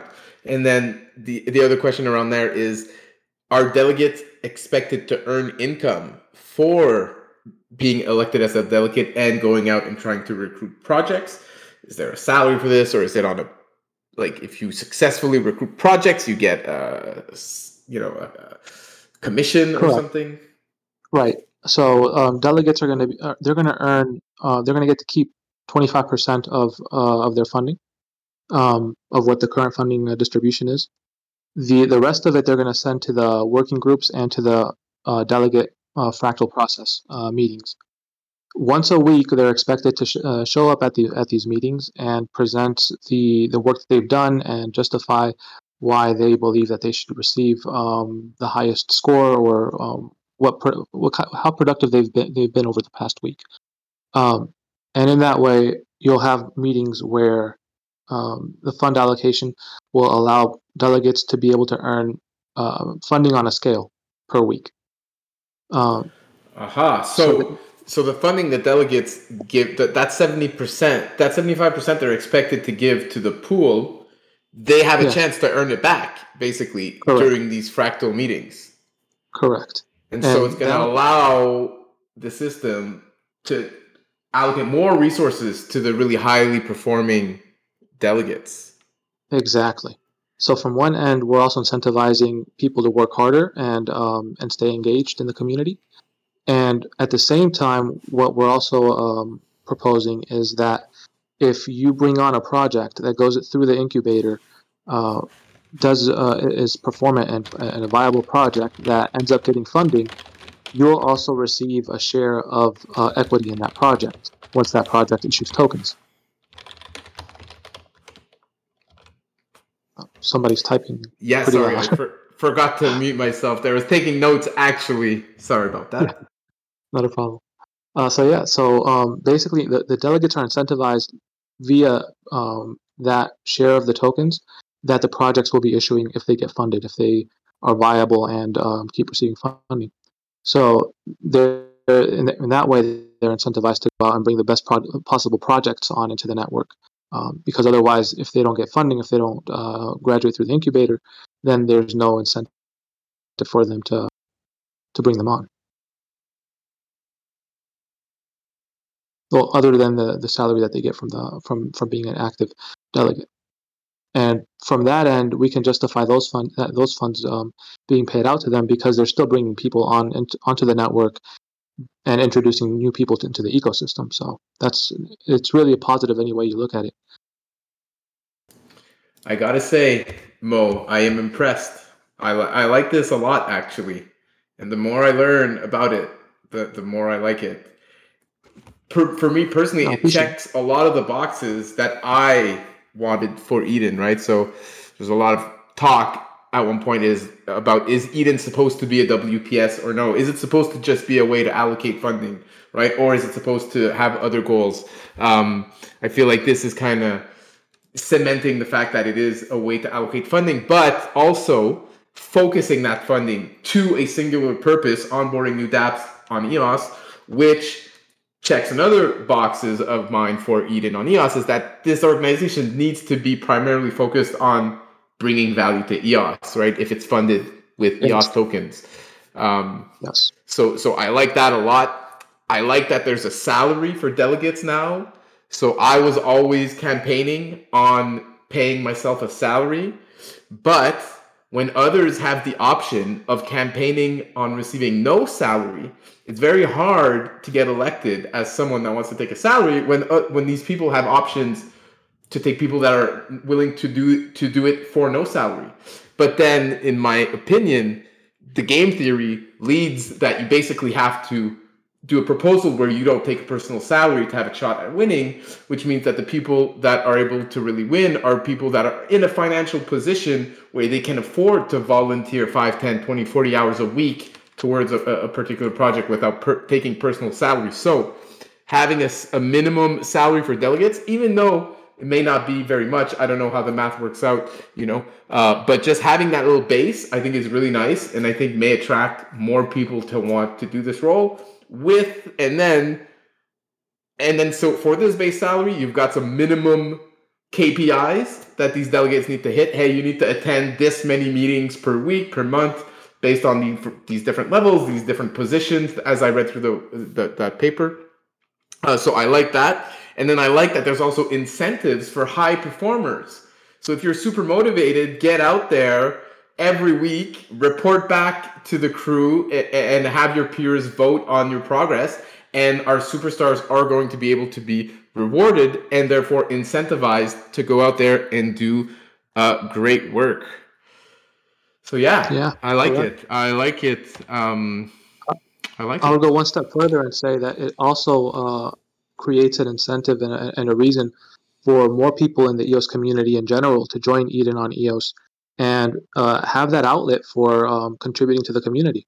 So if you know a, a project, if you're if you're out there, if you have uh, connections with with projects, um, now you have a reason. You can join the Eden on EOS community and have a reason to uh, also get paid to bring them on, to recruit them if anyone is just sitting on their on, on their hands right now and wondering uh, or waiting for someone else to do all of the work well you know i think it's a it, it's kind of a good moment for the entire eos community to pitch in and do as much as they can for for this uh, network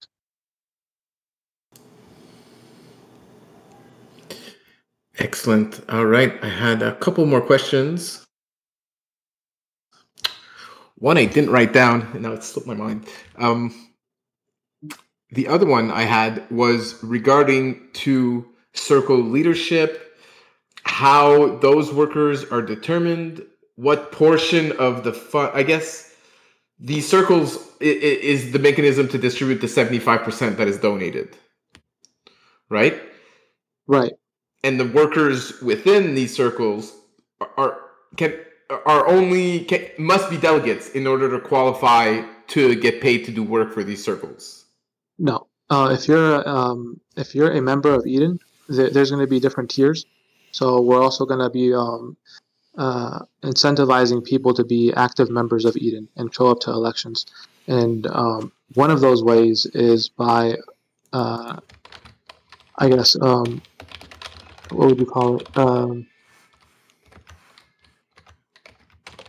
what's the word i'm looking for here? Uh, we, we want people that have been in the community long enough to understand how this works a bit so that they can um, basically uh, do the jobs more with with, with easier um, I fluency think i that guess the, the technical term is uh, community OGs. I think is what you were Yes, looking there for. you go. Community OGs. We want the community OGs. Um, so if you're if you've just gone into Eden, um, you can still be a member of a circle uh, because what we value there is the work that you're putting forward, right? And that's what you're going to get paid for for that work. Um, so you don't necessarily have to have any sort of a Sybil um, process that you go through because if you're someone and then you and you're giving work and you're getting paid for that work, well then everyone is is aligned in, in those instances. Um, so from that end, we're not expecting uh, uh, anyone to to do more than that to just be a member to get inducted, and that also incentivizes them to be part of the community and want to participate in the elections and uh, get get their their account upgraded uh, per se. Um, so once you're someone that's been at an, an, an election, you're Sybil checked in those terms, and in that case, well, now you you qualify to become a lead or a uh, an organizer or um, a secretary um, because you also are more familiar with the process. You've been around long enough to be um, more familiar with how things work. Uh, so we have qualifying standards for those, and they allow you to also get uh, a greater share of the funding.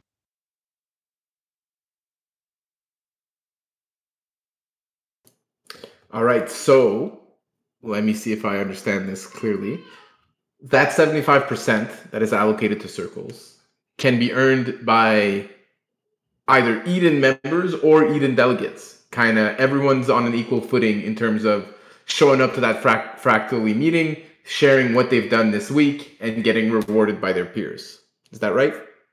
Uh, yes, uh, a delegate or any member can sh- can show up to a uh, to a, circle meeting. Um, let's say, for example, it's a communications and media circle where there are content creators uh, for Eden on EOS, and um, they that's what that's what they're doing in that circle. So uh, you have your lead, your organizer, your secretary, who are getting uh, a larger share of the allocation per per meeting, and you have your your normal people that are um, Eden members that are also showing up, and based on their work, they're getting uh, ranked uh, accordingly. Um, and getting a share of that uh, of their allocations. So you could show up to the, to those meetings and actually um, have the the least amount of work uh, done and still get something. So it's really a question of just getting people engaged and um, and involved in those meetings and getting leads and organizers that are also aligned with the vision holding people accountable. I like So, it. um, I like it. And if if you scale it one level up higher, we, we still have a, a, the the possibility for the chief delegates to allocate the funding per circle depending on what they're uh, valuing and what they feel is more important at that time. So uh, they might be giving the communications and media circle uh, a greater amount of funding if they feel that we need more content creation, and the tech and dev circle less funding one season, while it might be the opposite in a different season to incentivize more participation in one circle or another. Very cool. Very cool. Loving the game theory and the incentive based rules that you guys are proposing. Yeah. Yeah. Very, very exciting. Um, also, another thing I want to kind of clear up is you mentioned different uh, levels for Eden membership. So in the paper, you know, it defines like, hey, are you a member of Eden or are you an active member of Eden, right? And to be an active member, you need to hit these clear metrics, such as showing up for three of the last four elections and other things like that. So again, there, I like that uh, you guys are incentivizing specific behaviors that's going to be recognized that unlocks greater utility for those members in the uh, in the community. Yeah, definitely.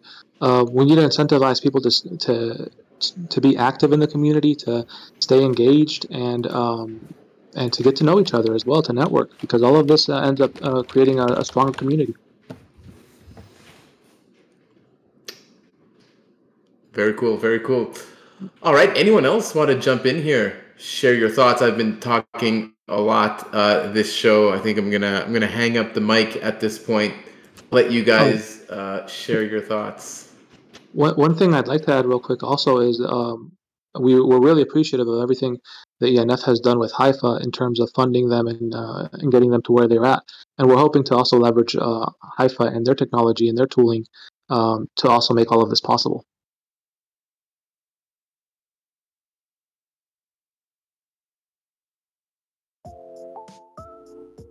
Oh, and just to add a little bit more to that, um, let me also extend that my appreciation to the uh, to the Eden Fractal team and what they've been doing because we're also leveraging or planning to leverage and see how we can incorporate some of the tooling that um, that their devs have, have created.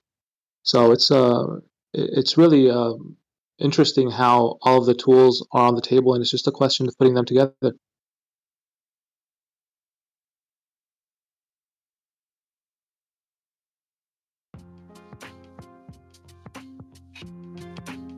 I've got a, I've got a few questions, uh. Yes. What's up, Perry? Hello, hello. Hello, well, hello. Uh, I, I've been I've been uh, attending uh, a lot of these meetings, and so I'd like to add a little feedback that a, a few questions that I've got. Uh, w- one question would be the the distribution of, of ICO tokens versus the regulatory risk that we might face with that. So, my understanding is the delegates, uh, as a reward for bringing in new projects, they would be rewarded uh, ICO tokens.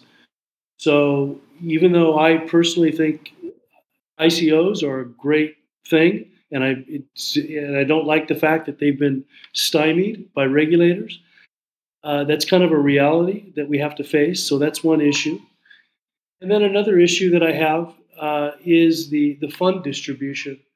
I'd really like to see a spreadsheet that that manifests all of these all of these uh, all of these rules and shows us exactly where the money would be going in a, in an example. Like for an example, uh, what this diagram is not showing is that the uh, the lead, the circle lead, secretary, and organizers are going to get double dipped on uh, a fixed amount, a double dip fixed amount on their ranking. So they're although they're using the Fibonacci uh, ranking, they're not actually uh, they're not actually using it uh, in in that case. They're getting a, a they have a set amount. They're being set the top rank for the lead, and the secretary and the organizer are getting the second Fibonacci ranking. Uh, so w- without no matter what, and then and then as they are ranked within within the group, they get they get that ranking as well. Uh, you know, Well, maybe Perry- I, Can I can I answer? I, I think I, I get the gist of the question. Um, the in terms of the ICO and, and the regulatory aspect of this, uh, first and foremost, we've already mentioned in the purpose paper that it's a risk on sand, uh, sandbox. So we're prepared. The people that are going to move forward with this are already prepared and envisioning the idea that there's going to be risk on the table. Um, the the second part of this is that none of this works if the KPIs aren't met in this coming season. Uh, so if we have a community that's dedicated to this vision and committed and votes for delegates that are committed to this vision, one uh, one of the points that that is mentioned in the KPI is to get the the regulatory aspects of this clear for all of the members to be able to decide whether they want to continue with this after this th- this coming term. So the sooner we have that, the better. Um, but it'll be uh, it, it's definitely something that has to be evaluated and decided, and a question that needs to be answered, um, which has been asked in terms of DAOs uh, since day one with Eden. And Hypha has also um, had this question asked, and many DAOs have had this question asked, um, as we've seen how regulators have come down on them. So, uh, being part of any DAO at any point in time is always going to come with regulatory uh, problems and questions. Um, that's one. Uh, the other part you were asking was the part, uh, the question regarding the um, the lead and the organizer and the uh, the secretary. I think we can all agree that if they're taking on these roles, these roles are not roles that are limited to the meeting itself, to one hour per week. These are roles that are ongoing throughout the week. Added to that, the work that they're also doing as members of that circle. So there is a compensation that should be um, allocated to them for those roles. Uh, I think um, having the lead receive the the highest score um, is, is fair because it's a, there's going to be a lot expected of them. There's a, they're almost going to be on the same level as a delegate, whereas someone else um, that's executing a lot of uh, responsibilities in terms of keeping that circle um, uh, productive, and um, then the uh, secretary and the organizer having the second uh, most important uh, highest score. Um, I think it's fair. Uh, if that needs to be discussed, well, hey, there's a new set of chief delegates that'll come in after this season, and they're free to uh, to propose um, whatever they see fit for this. Uh, which brings me to a one to another point I wanted to bring up, which um, is fairly important. These bylaws they don't have to be approved the same day that the ch- the chief delegates get elected or the day after. They can be approved uh, three weeks before the next election. What we want from this from this from this election is for the Eden on EOS community to decide if they are committed to this vision.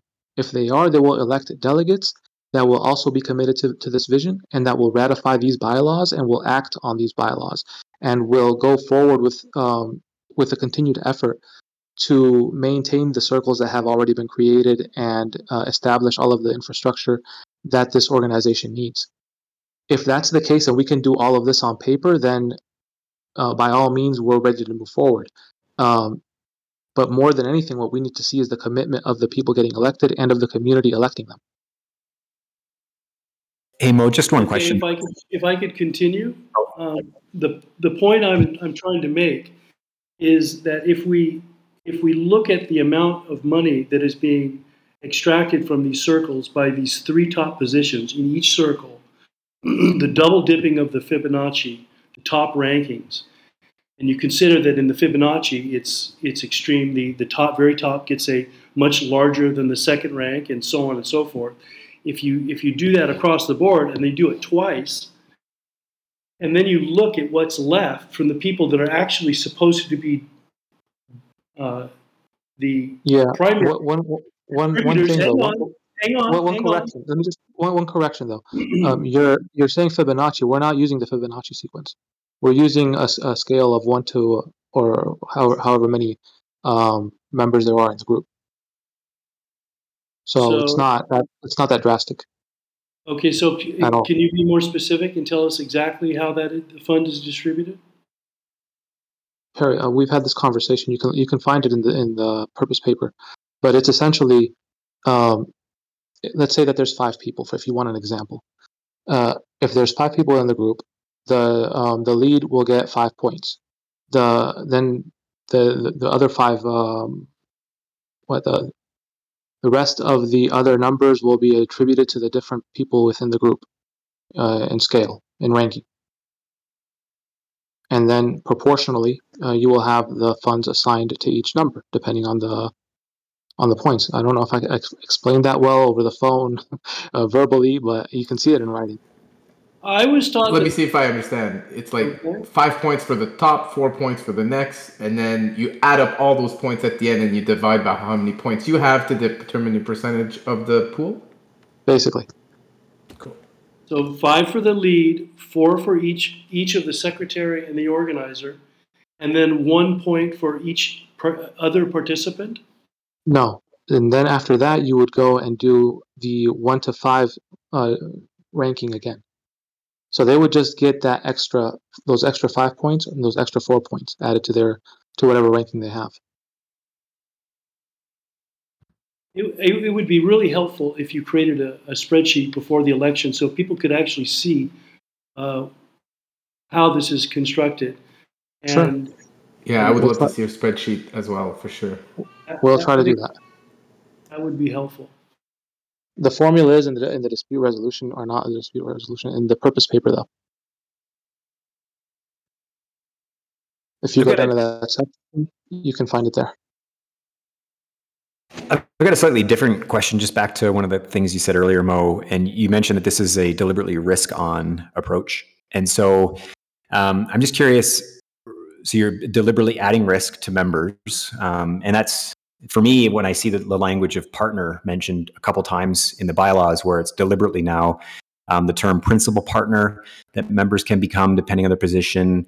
Um, general partners, head general partners, I think is the term. And so that's that does have a it's kind of a loaded term, especially for those who live in the U.S., for example, where there's a lot more scrutiny. I'm just curious because members currently Eden members are sort of there by de facto. So you have a lot of members who aren't active, most certainly, but they are still members. They paid their dues. They they agreed to the bylaws at the time, and I'm just wondering if this gets proposed, if this gets passed and put forward. Are you is is the expectation, the assumption that all current members are now they like they, they don't get a chance to opt in like they're just because they haven't been active too bad sucks to be you you're you're here and you're part of this now just because you are? Or is there a way that maybe there might be a purging of non opting in members? Because i just feel like to force that risk that deliberately assumed risk onto other members who aren't paying as close attention is a bit of a i don't know i don't think i necessarily agree with that approach. I'm wondering if you have thoughts on that. It's a fair question. I think essentially by the way that we're establishing the the requirements, um, it'll create a class of uh, members, active members, and um, verified members, where they're really what who the membership is, what you can um, find and define as the membership, and the people that that may be registered and then forgot about their accounts. Um, eventually, they should be uh, they should be redefined. Their their their membership should be redefined or purged, um, depending on the requirements that we that we see fit as a community. I don't know. I mean, uh, as of right now, if you look onto the Eden on EOS website or on the Eden website, you can see that there's 500 active members. I think we all know that that's not a, an accurate number.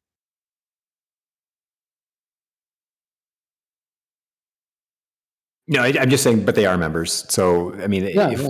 There's been lots of comments about the bylaws and code is law, and if the bylaws don't say something, then it's okay. Like I know, Stephane, you've expressed that viewpoint in the past when you did your master class on how to attack Eden. And um, so, it there's nothing in the bylaws that says you don't become a member after X number of participation points you have to earn or whatever. There's nothing like that. It's you're a member, you're a member, you're on the list, you're in the table. Uh, so I, I just don't think you can force risk onto people without I don't know removing them. I think you got to you got to remove the people who aren't there and the, and do them the solid of being like, yeah, you're not here, but we don't want to expose you to this and make you liable because you know we're thoughtful. Sure. Um, that's a fair question, a fair way to, to go about it. Um, goes back to what I mentioned earlier about these bylaws not necessarily having to be ratified immediately uh, as soon as this next election is over and the chief delegates take control, but it can be ratified two and a half months down the line before the next election and basically ratify them three weeks before the next election, propose the next updated bylaws one week before the next election um, with all of the updates and changes that need to be made or additions that um, people see fit to make to these bylaws, and we're good. So it's a, it's a very valid uh, um, proposal. And just a, a couple of comments, uh, Aaron doesn't see any risk as an inactive member. Uh, it's uh, yeah, you you can. That's a risk you can decide to take, uh, I suppose, right? But there's some people who, I mean, I guess you could say, you know, this idea of ignorance is bliss, and it's not so blissful. If you look at the Ooki DAO as an example, and they did some different things that led to them to being um, basically sued, uh, and they were treated as an unincorporated partnership. All members who participated in governance on that DAO have all become potentially liable. So there's just an associated risk there, and there is precedent for it. And maybe, yeah, I mean, to each their own. Maybe there is no risk. Uh, I just know personally, someone who is paying attention, I won't. I definitely won't want to be considered a partner with all of the other Eden members and exposing what I think is risk. There are risks with VC activities. Um, there's a lot to that. That, and I mean, I've done some work as a VC now, and I understand a lot more based on that. And uh, there is risk there. And so, but to each their own. If, if it's not a risk, I just don't think it's fair to force others who aren't being privy to this conversation due to their own lack of paying attention. It's fine, but it's still, I think, uh, ethical, Yeah. Are you going to leave Eden if this proposal passes? And is that a promise? Uh, for you, Stephane, of course, I'll make that promise. Yeah, I for sure will leave. Yeah, I don't want to be a partner with you. Not a chance.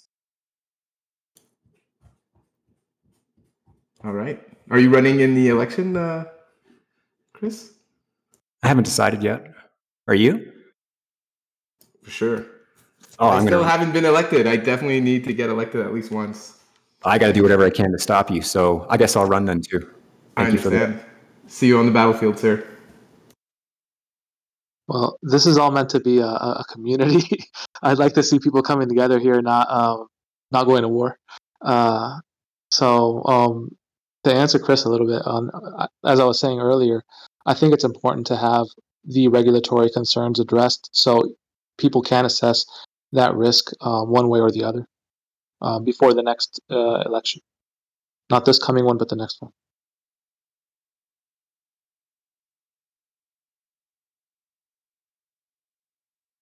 One thing, one thing I'll, I'll look forward to before the election, and hopefully uh, not just before the election, is that those numbers, that spreadsheet that shows who's getting paid what, and get kind of a big picture of how much money is going to people that weren't elected, right? Where what what percentage of the money is actually going to the leads, the secretaries, and the organizers that weren't elected? That's I think a, a, that that is a uh, a big change. I think, and I don't know those numbers, but I suspect it's uh, it's not insignificant. And I don't really understand why we're why we're uh, you know why we're diverging from that. It, it for me it just creates uh, moral hazard where you're starting to create these like uh, insulations between between the elected somebody who's elected and somebody who's actually fulfilling the job itself. Uh, I don't think that's positive, but uh, I'll, I'd like to see. I really would like to see those numbers to see what we're. Well, if you if you read if you if you read the purpose paper, you can see that um, leads are uh, appointed by the chief delegates for for newly created circles. But any circle that is not newly created, um, the first uh, order of business for the in the first meeting of that season circle is that they elect a lead. So it's a it's an elected position for any ongoing circle.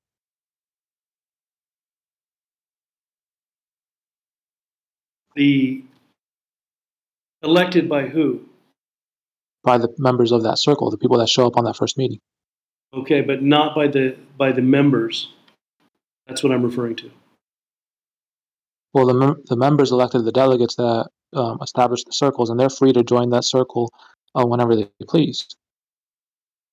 Tho- those are open circles. Anyone can join them at any time. Yeah, I okay, I understand what you're saying, uh, but that's not the same as the members directly electing the individuals. No, it is. It's the, the circles are open, and anyone can join that circle. If you're interested in be in the com, in the comms and media circle, you join that circle, and you have your voice heard, electing the lead. But that's not the same as the members during the election day electing the people who are getting paid. Did you elect every? Are, are you electing uh, every single chief delegate? No, but somebody did within the process. Within the process, this is part of the process. Within the, the election process day, that Yes, day. uh, we're proposing that this is part of the uh, of the process. You're, you're saying that the, the leads get elect, get uh, elected during the actual election process. Like, for example, No, on- the day after the first meeting of that of that circle, the lead gets uh, gets elected. You hold elections, and the lead gets elected. If By you want to participate, if you want to participate in every single circle and have and, and elect a lead in every single circle on that first day, you're free to do so.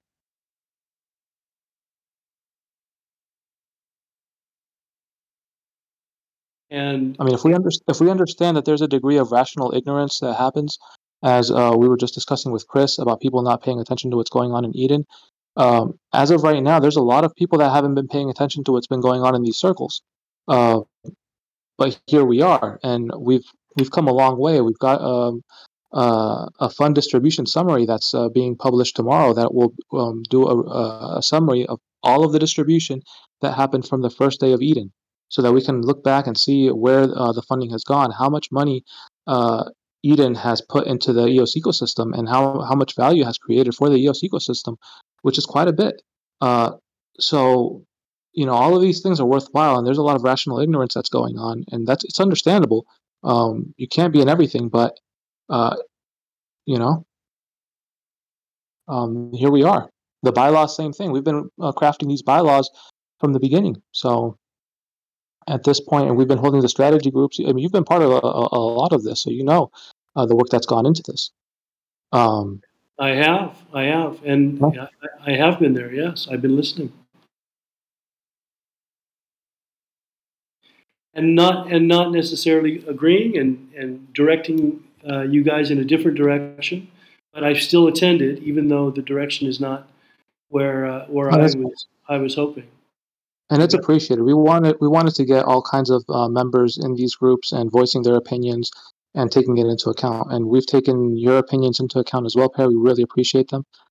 And uh, hopefully, in the next season, in this coming season, we can have a lot more active members expressing their opinions and helping shape uh, the direction of uh, Eden on EOS. Well, that's amazing that you say that because if people watch the videos, they will they will see me being censored by yourself and Lenny and Patrick. So I'm sorry you said that. No, I, I, think you did a great job uh, victimizing and censoring yourself. So that's fine. Yeah, that's not that's not accurate, Mo. I'm sorry. That's not accurate. Well, So for me, I think this is this is going to create a an obstacle for people to to uh, to comprehend the rules. It's a bit of a, a rat's nest, and it's going to create a need for a dispute resolution uh, that is untested, and it's going to and it which is going to throw people into this dispute resolution process, and we're going to be resolving disputes over uh, unclear bylaws, and it's just going to create a giant sucking sound in our in our ecosystem. I I if I recommended that we go in an opposite direction, that we simplify uh, our our approach. We focus on the Eden fractal process itself, recognizing it as the thing that is unique to our community, unique to our process, and putting that in a uh, on a mantle, so to speak, and and and doing everything we can to to maximize the uh, utility from that, treating it like an engine.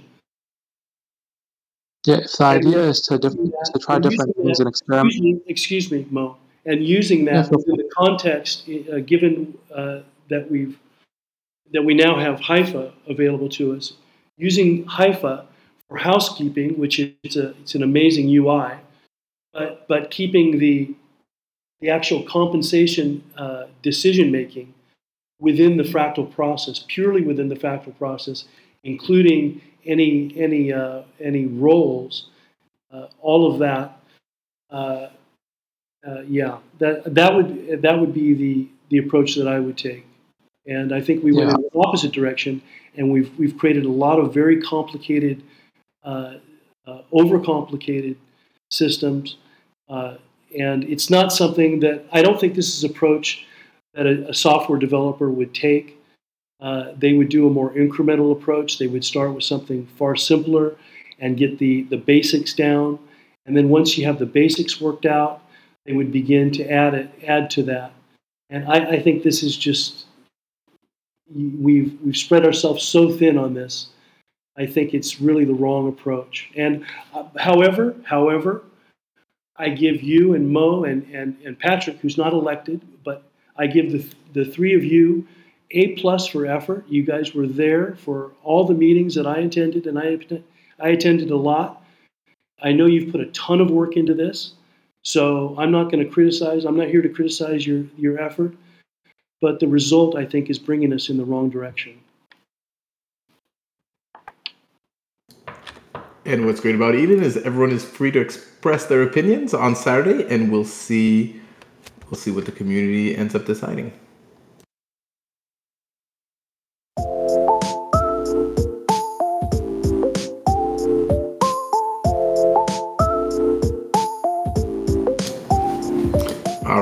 Just beyond the two hour mark.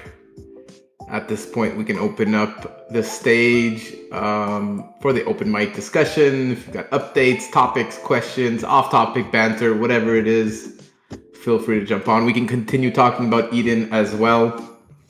No problems there.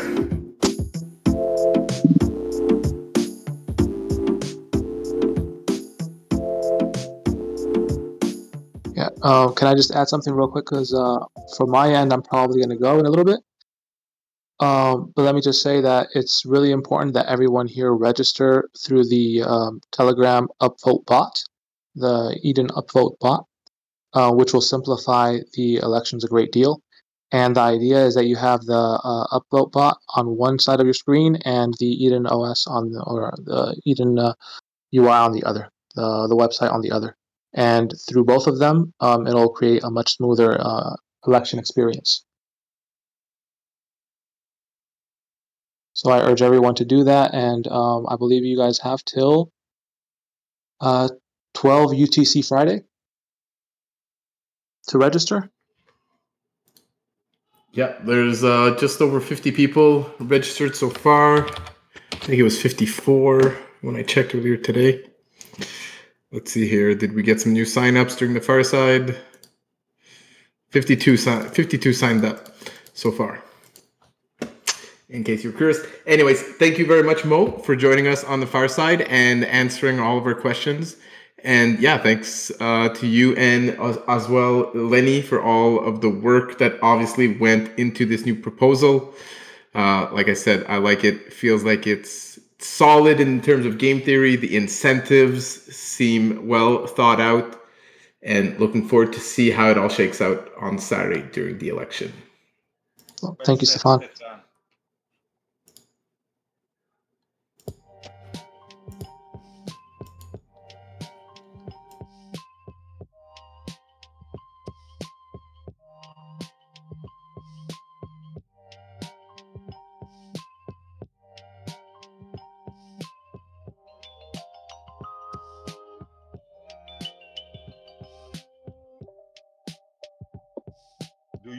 You hear me, Stephane?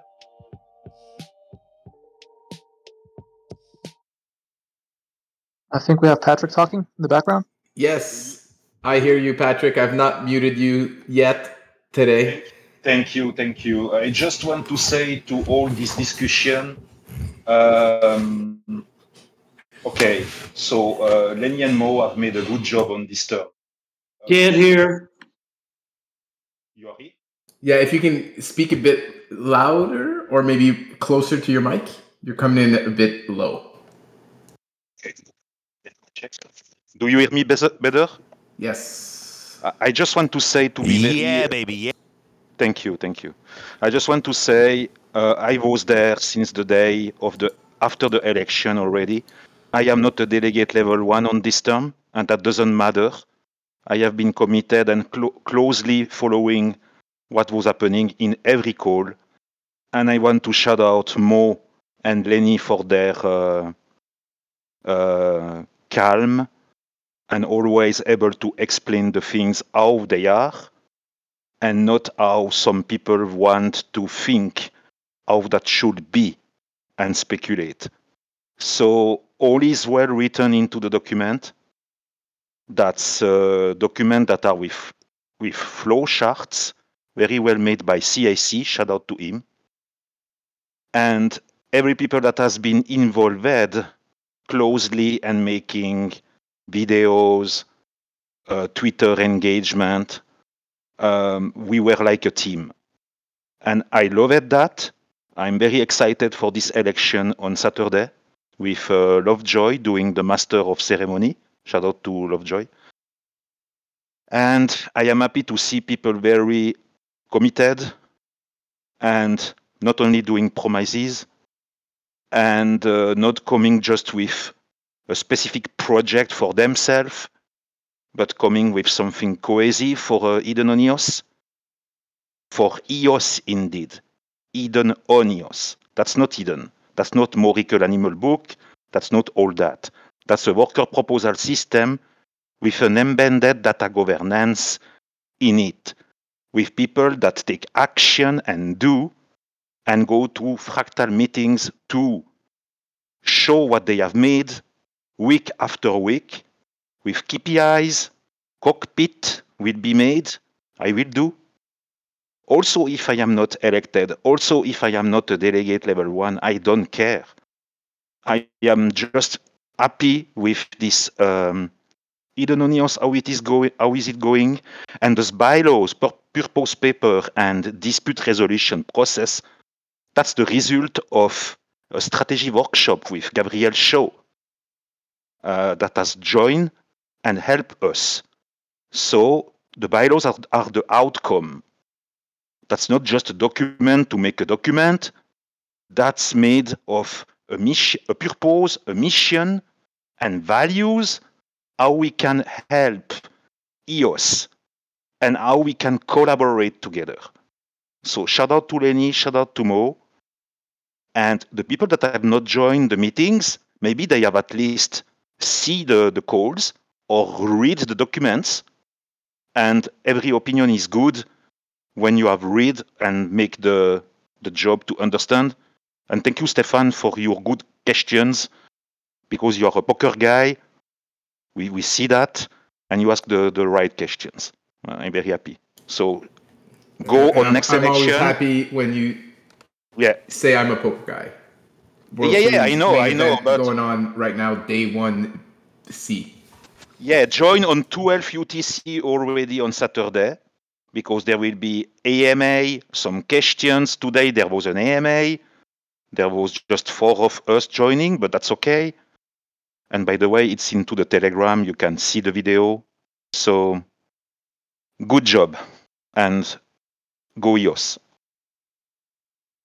Thank you, Patrick, and go EOS.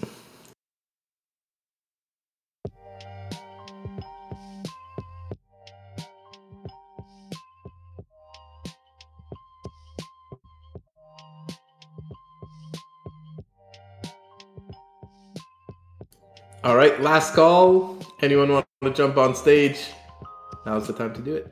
Yes, my grandmother stated one day you cannot give water to a camel that doesn't want to drink.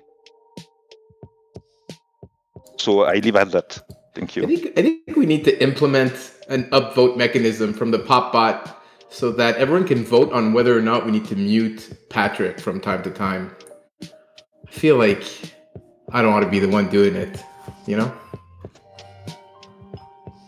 Just kidding, Patrick. Love the engagement, love the contributions. But it's fun teasing you a bit. Yeah, if you want to give a chance to Perry to jump on and uh, making shit, that's the right way to do. Love you too, Patrick. And there we go. Patrick got server muted. Let's not let things escalate here.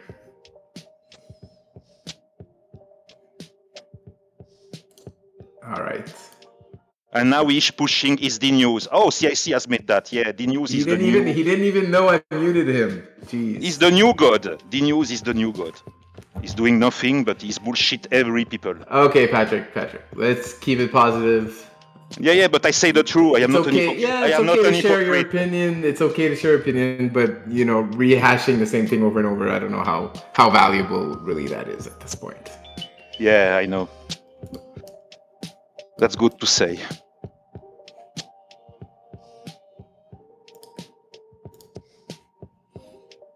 All right. I guess we're gonna wrap it up here before things escalate more. Um, thank you everyone for joining. Uh, thanks to our guest speakers. Thanks to everyone who participated in the discussions. And until ne- next week, let's go. Yeah. Oh.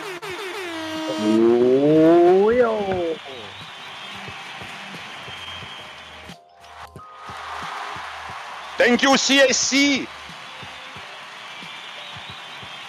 Go EOS, Mel. Yeah, baby, yeah.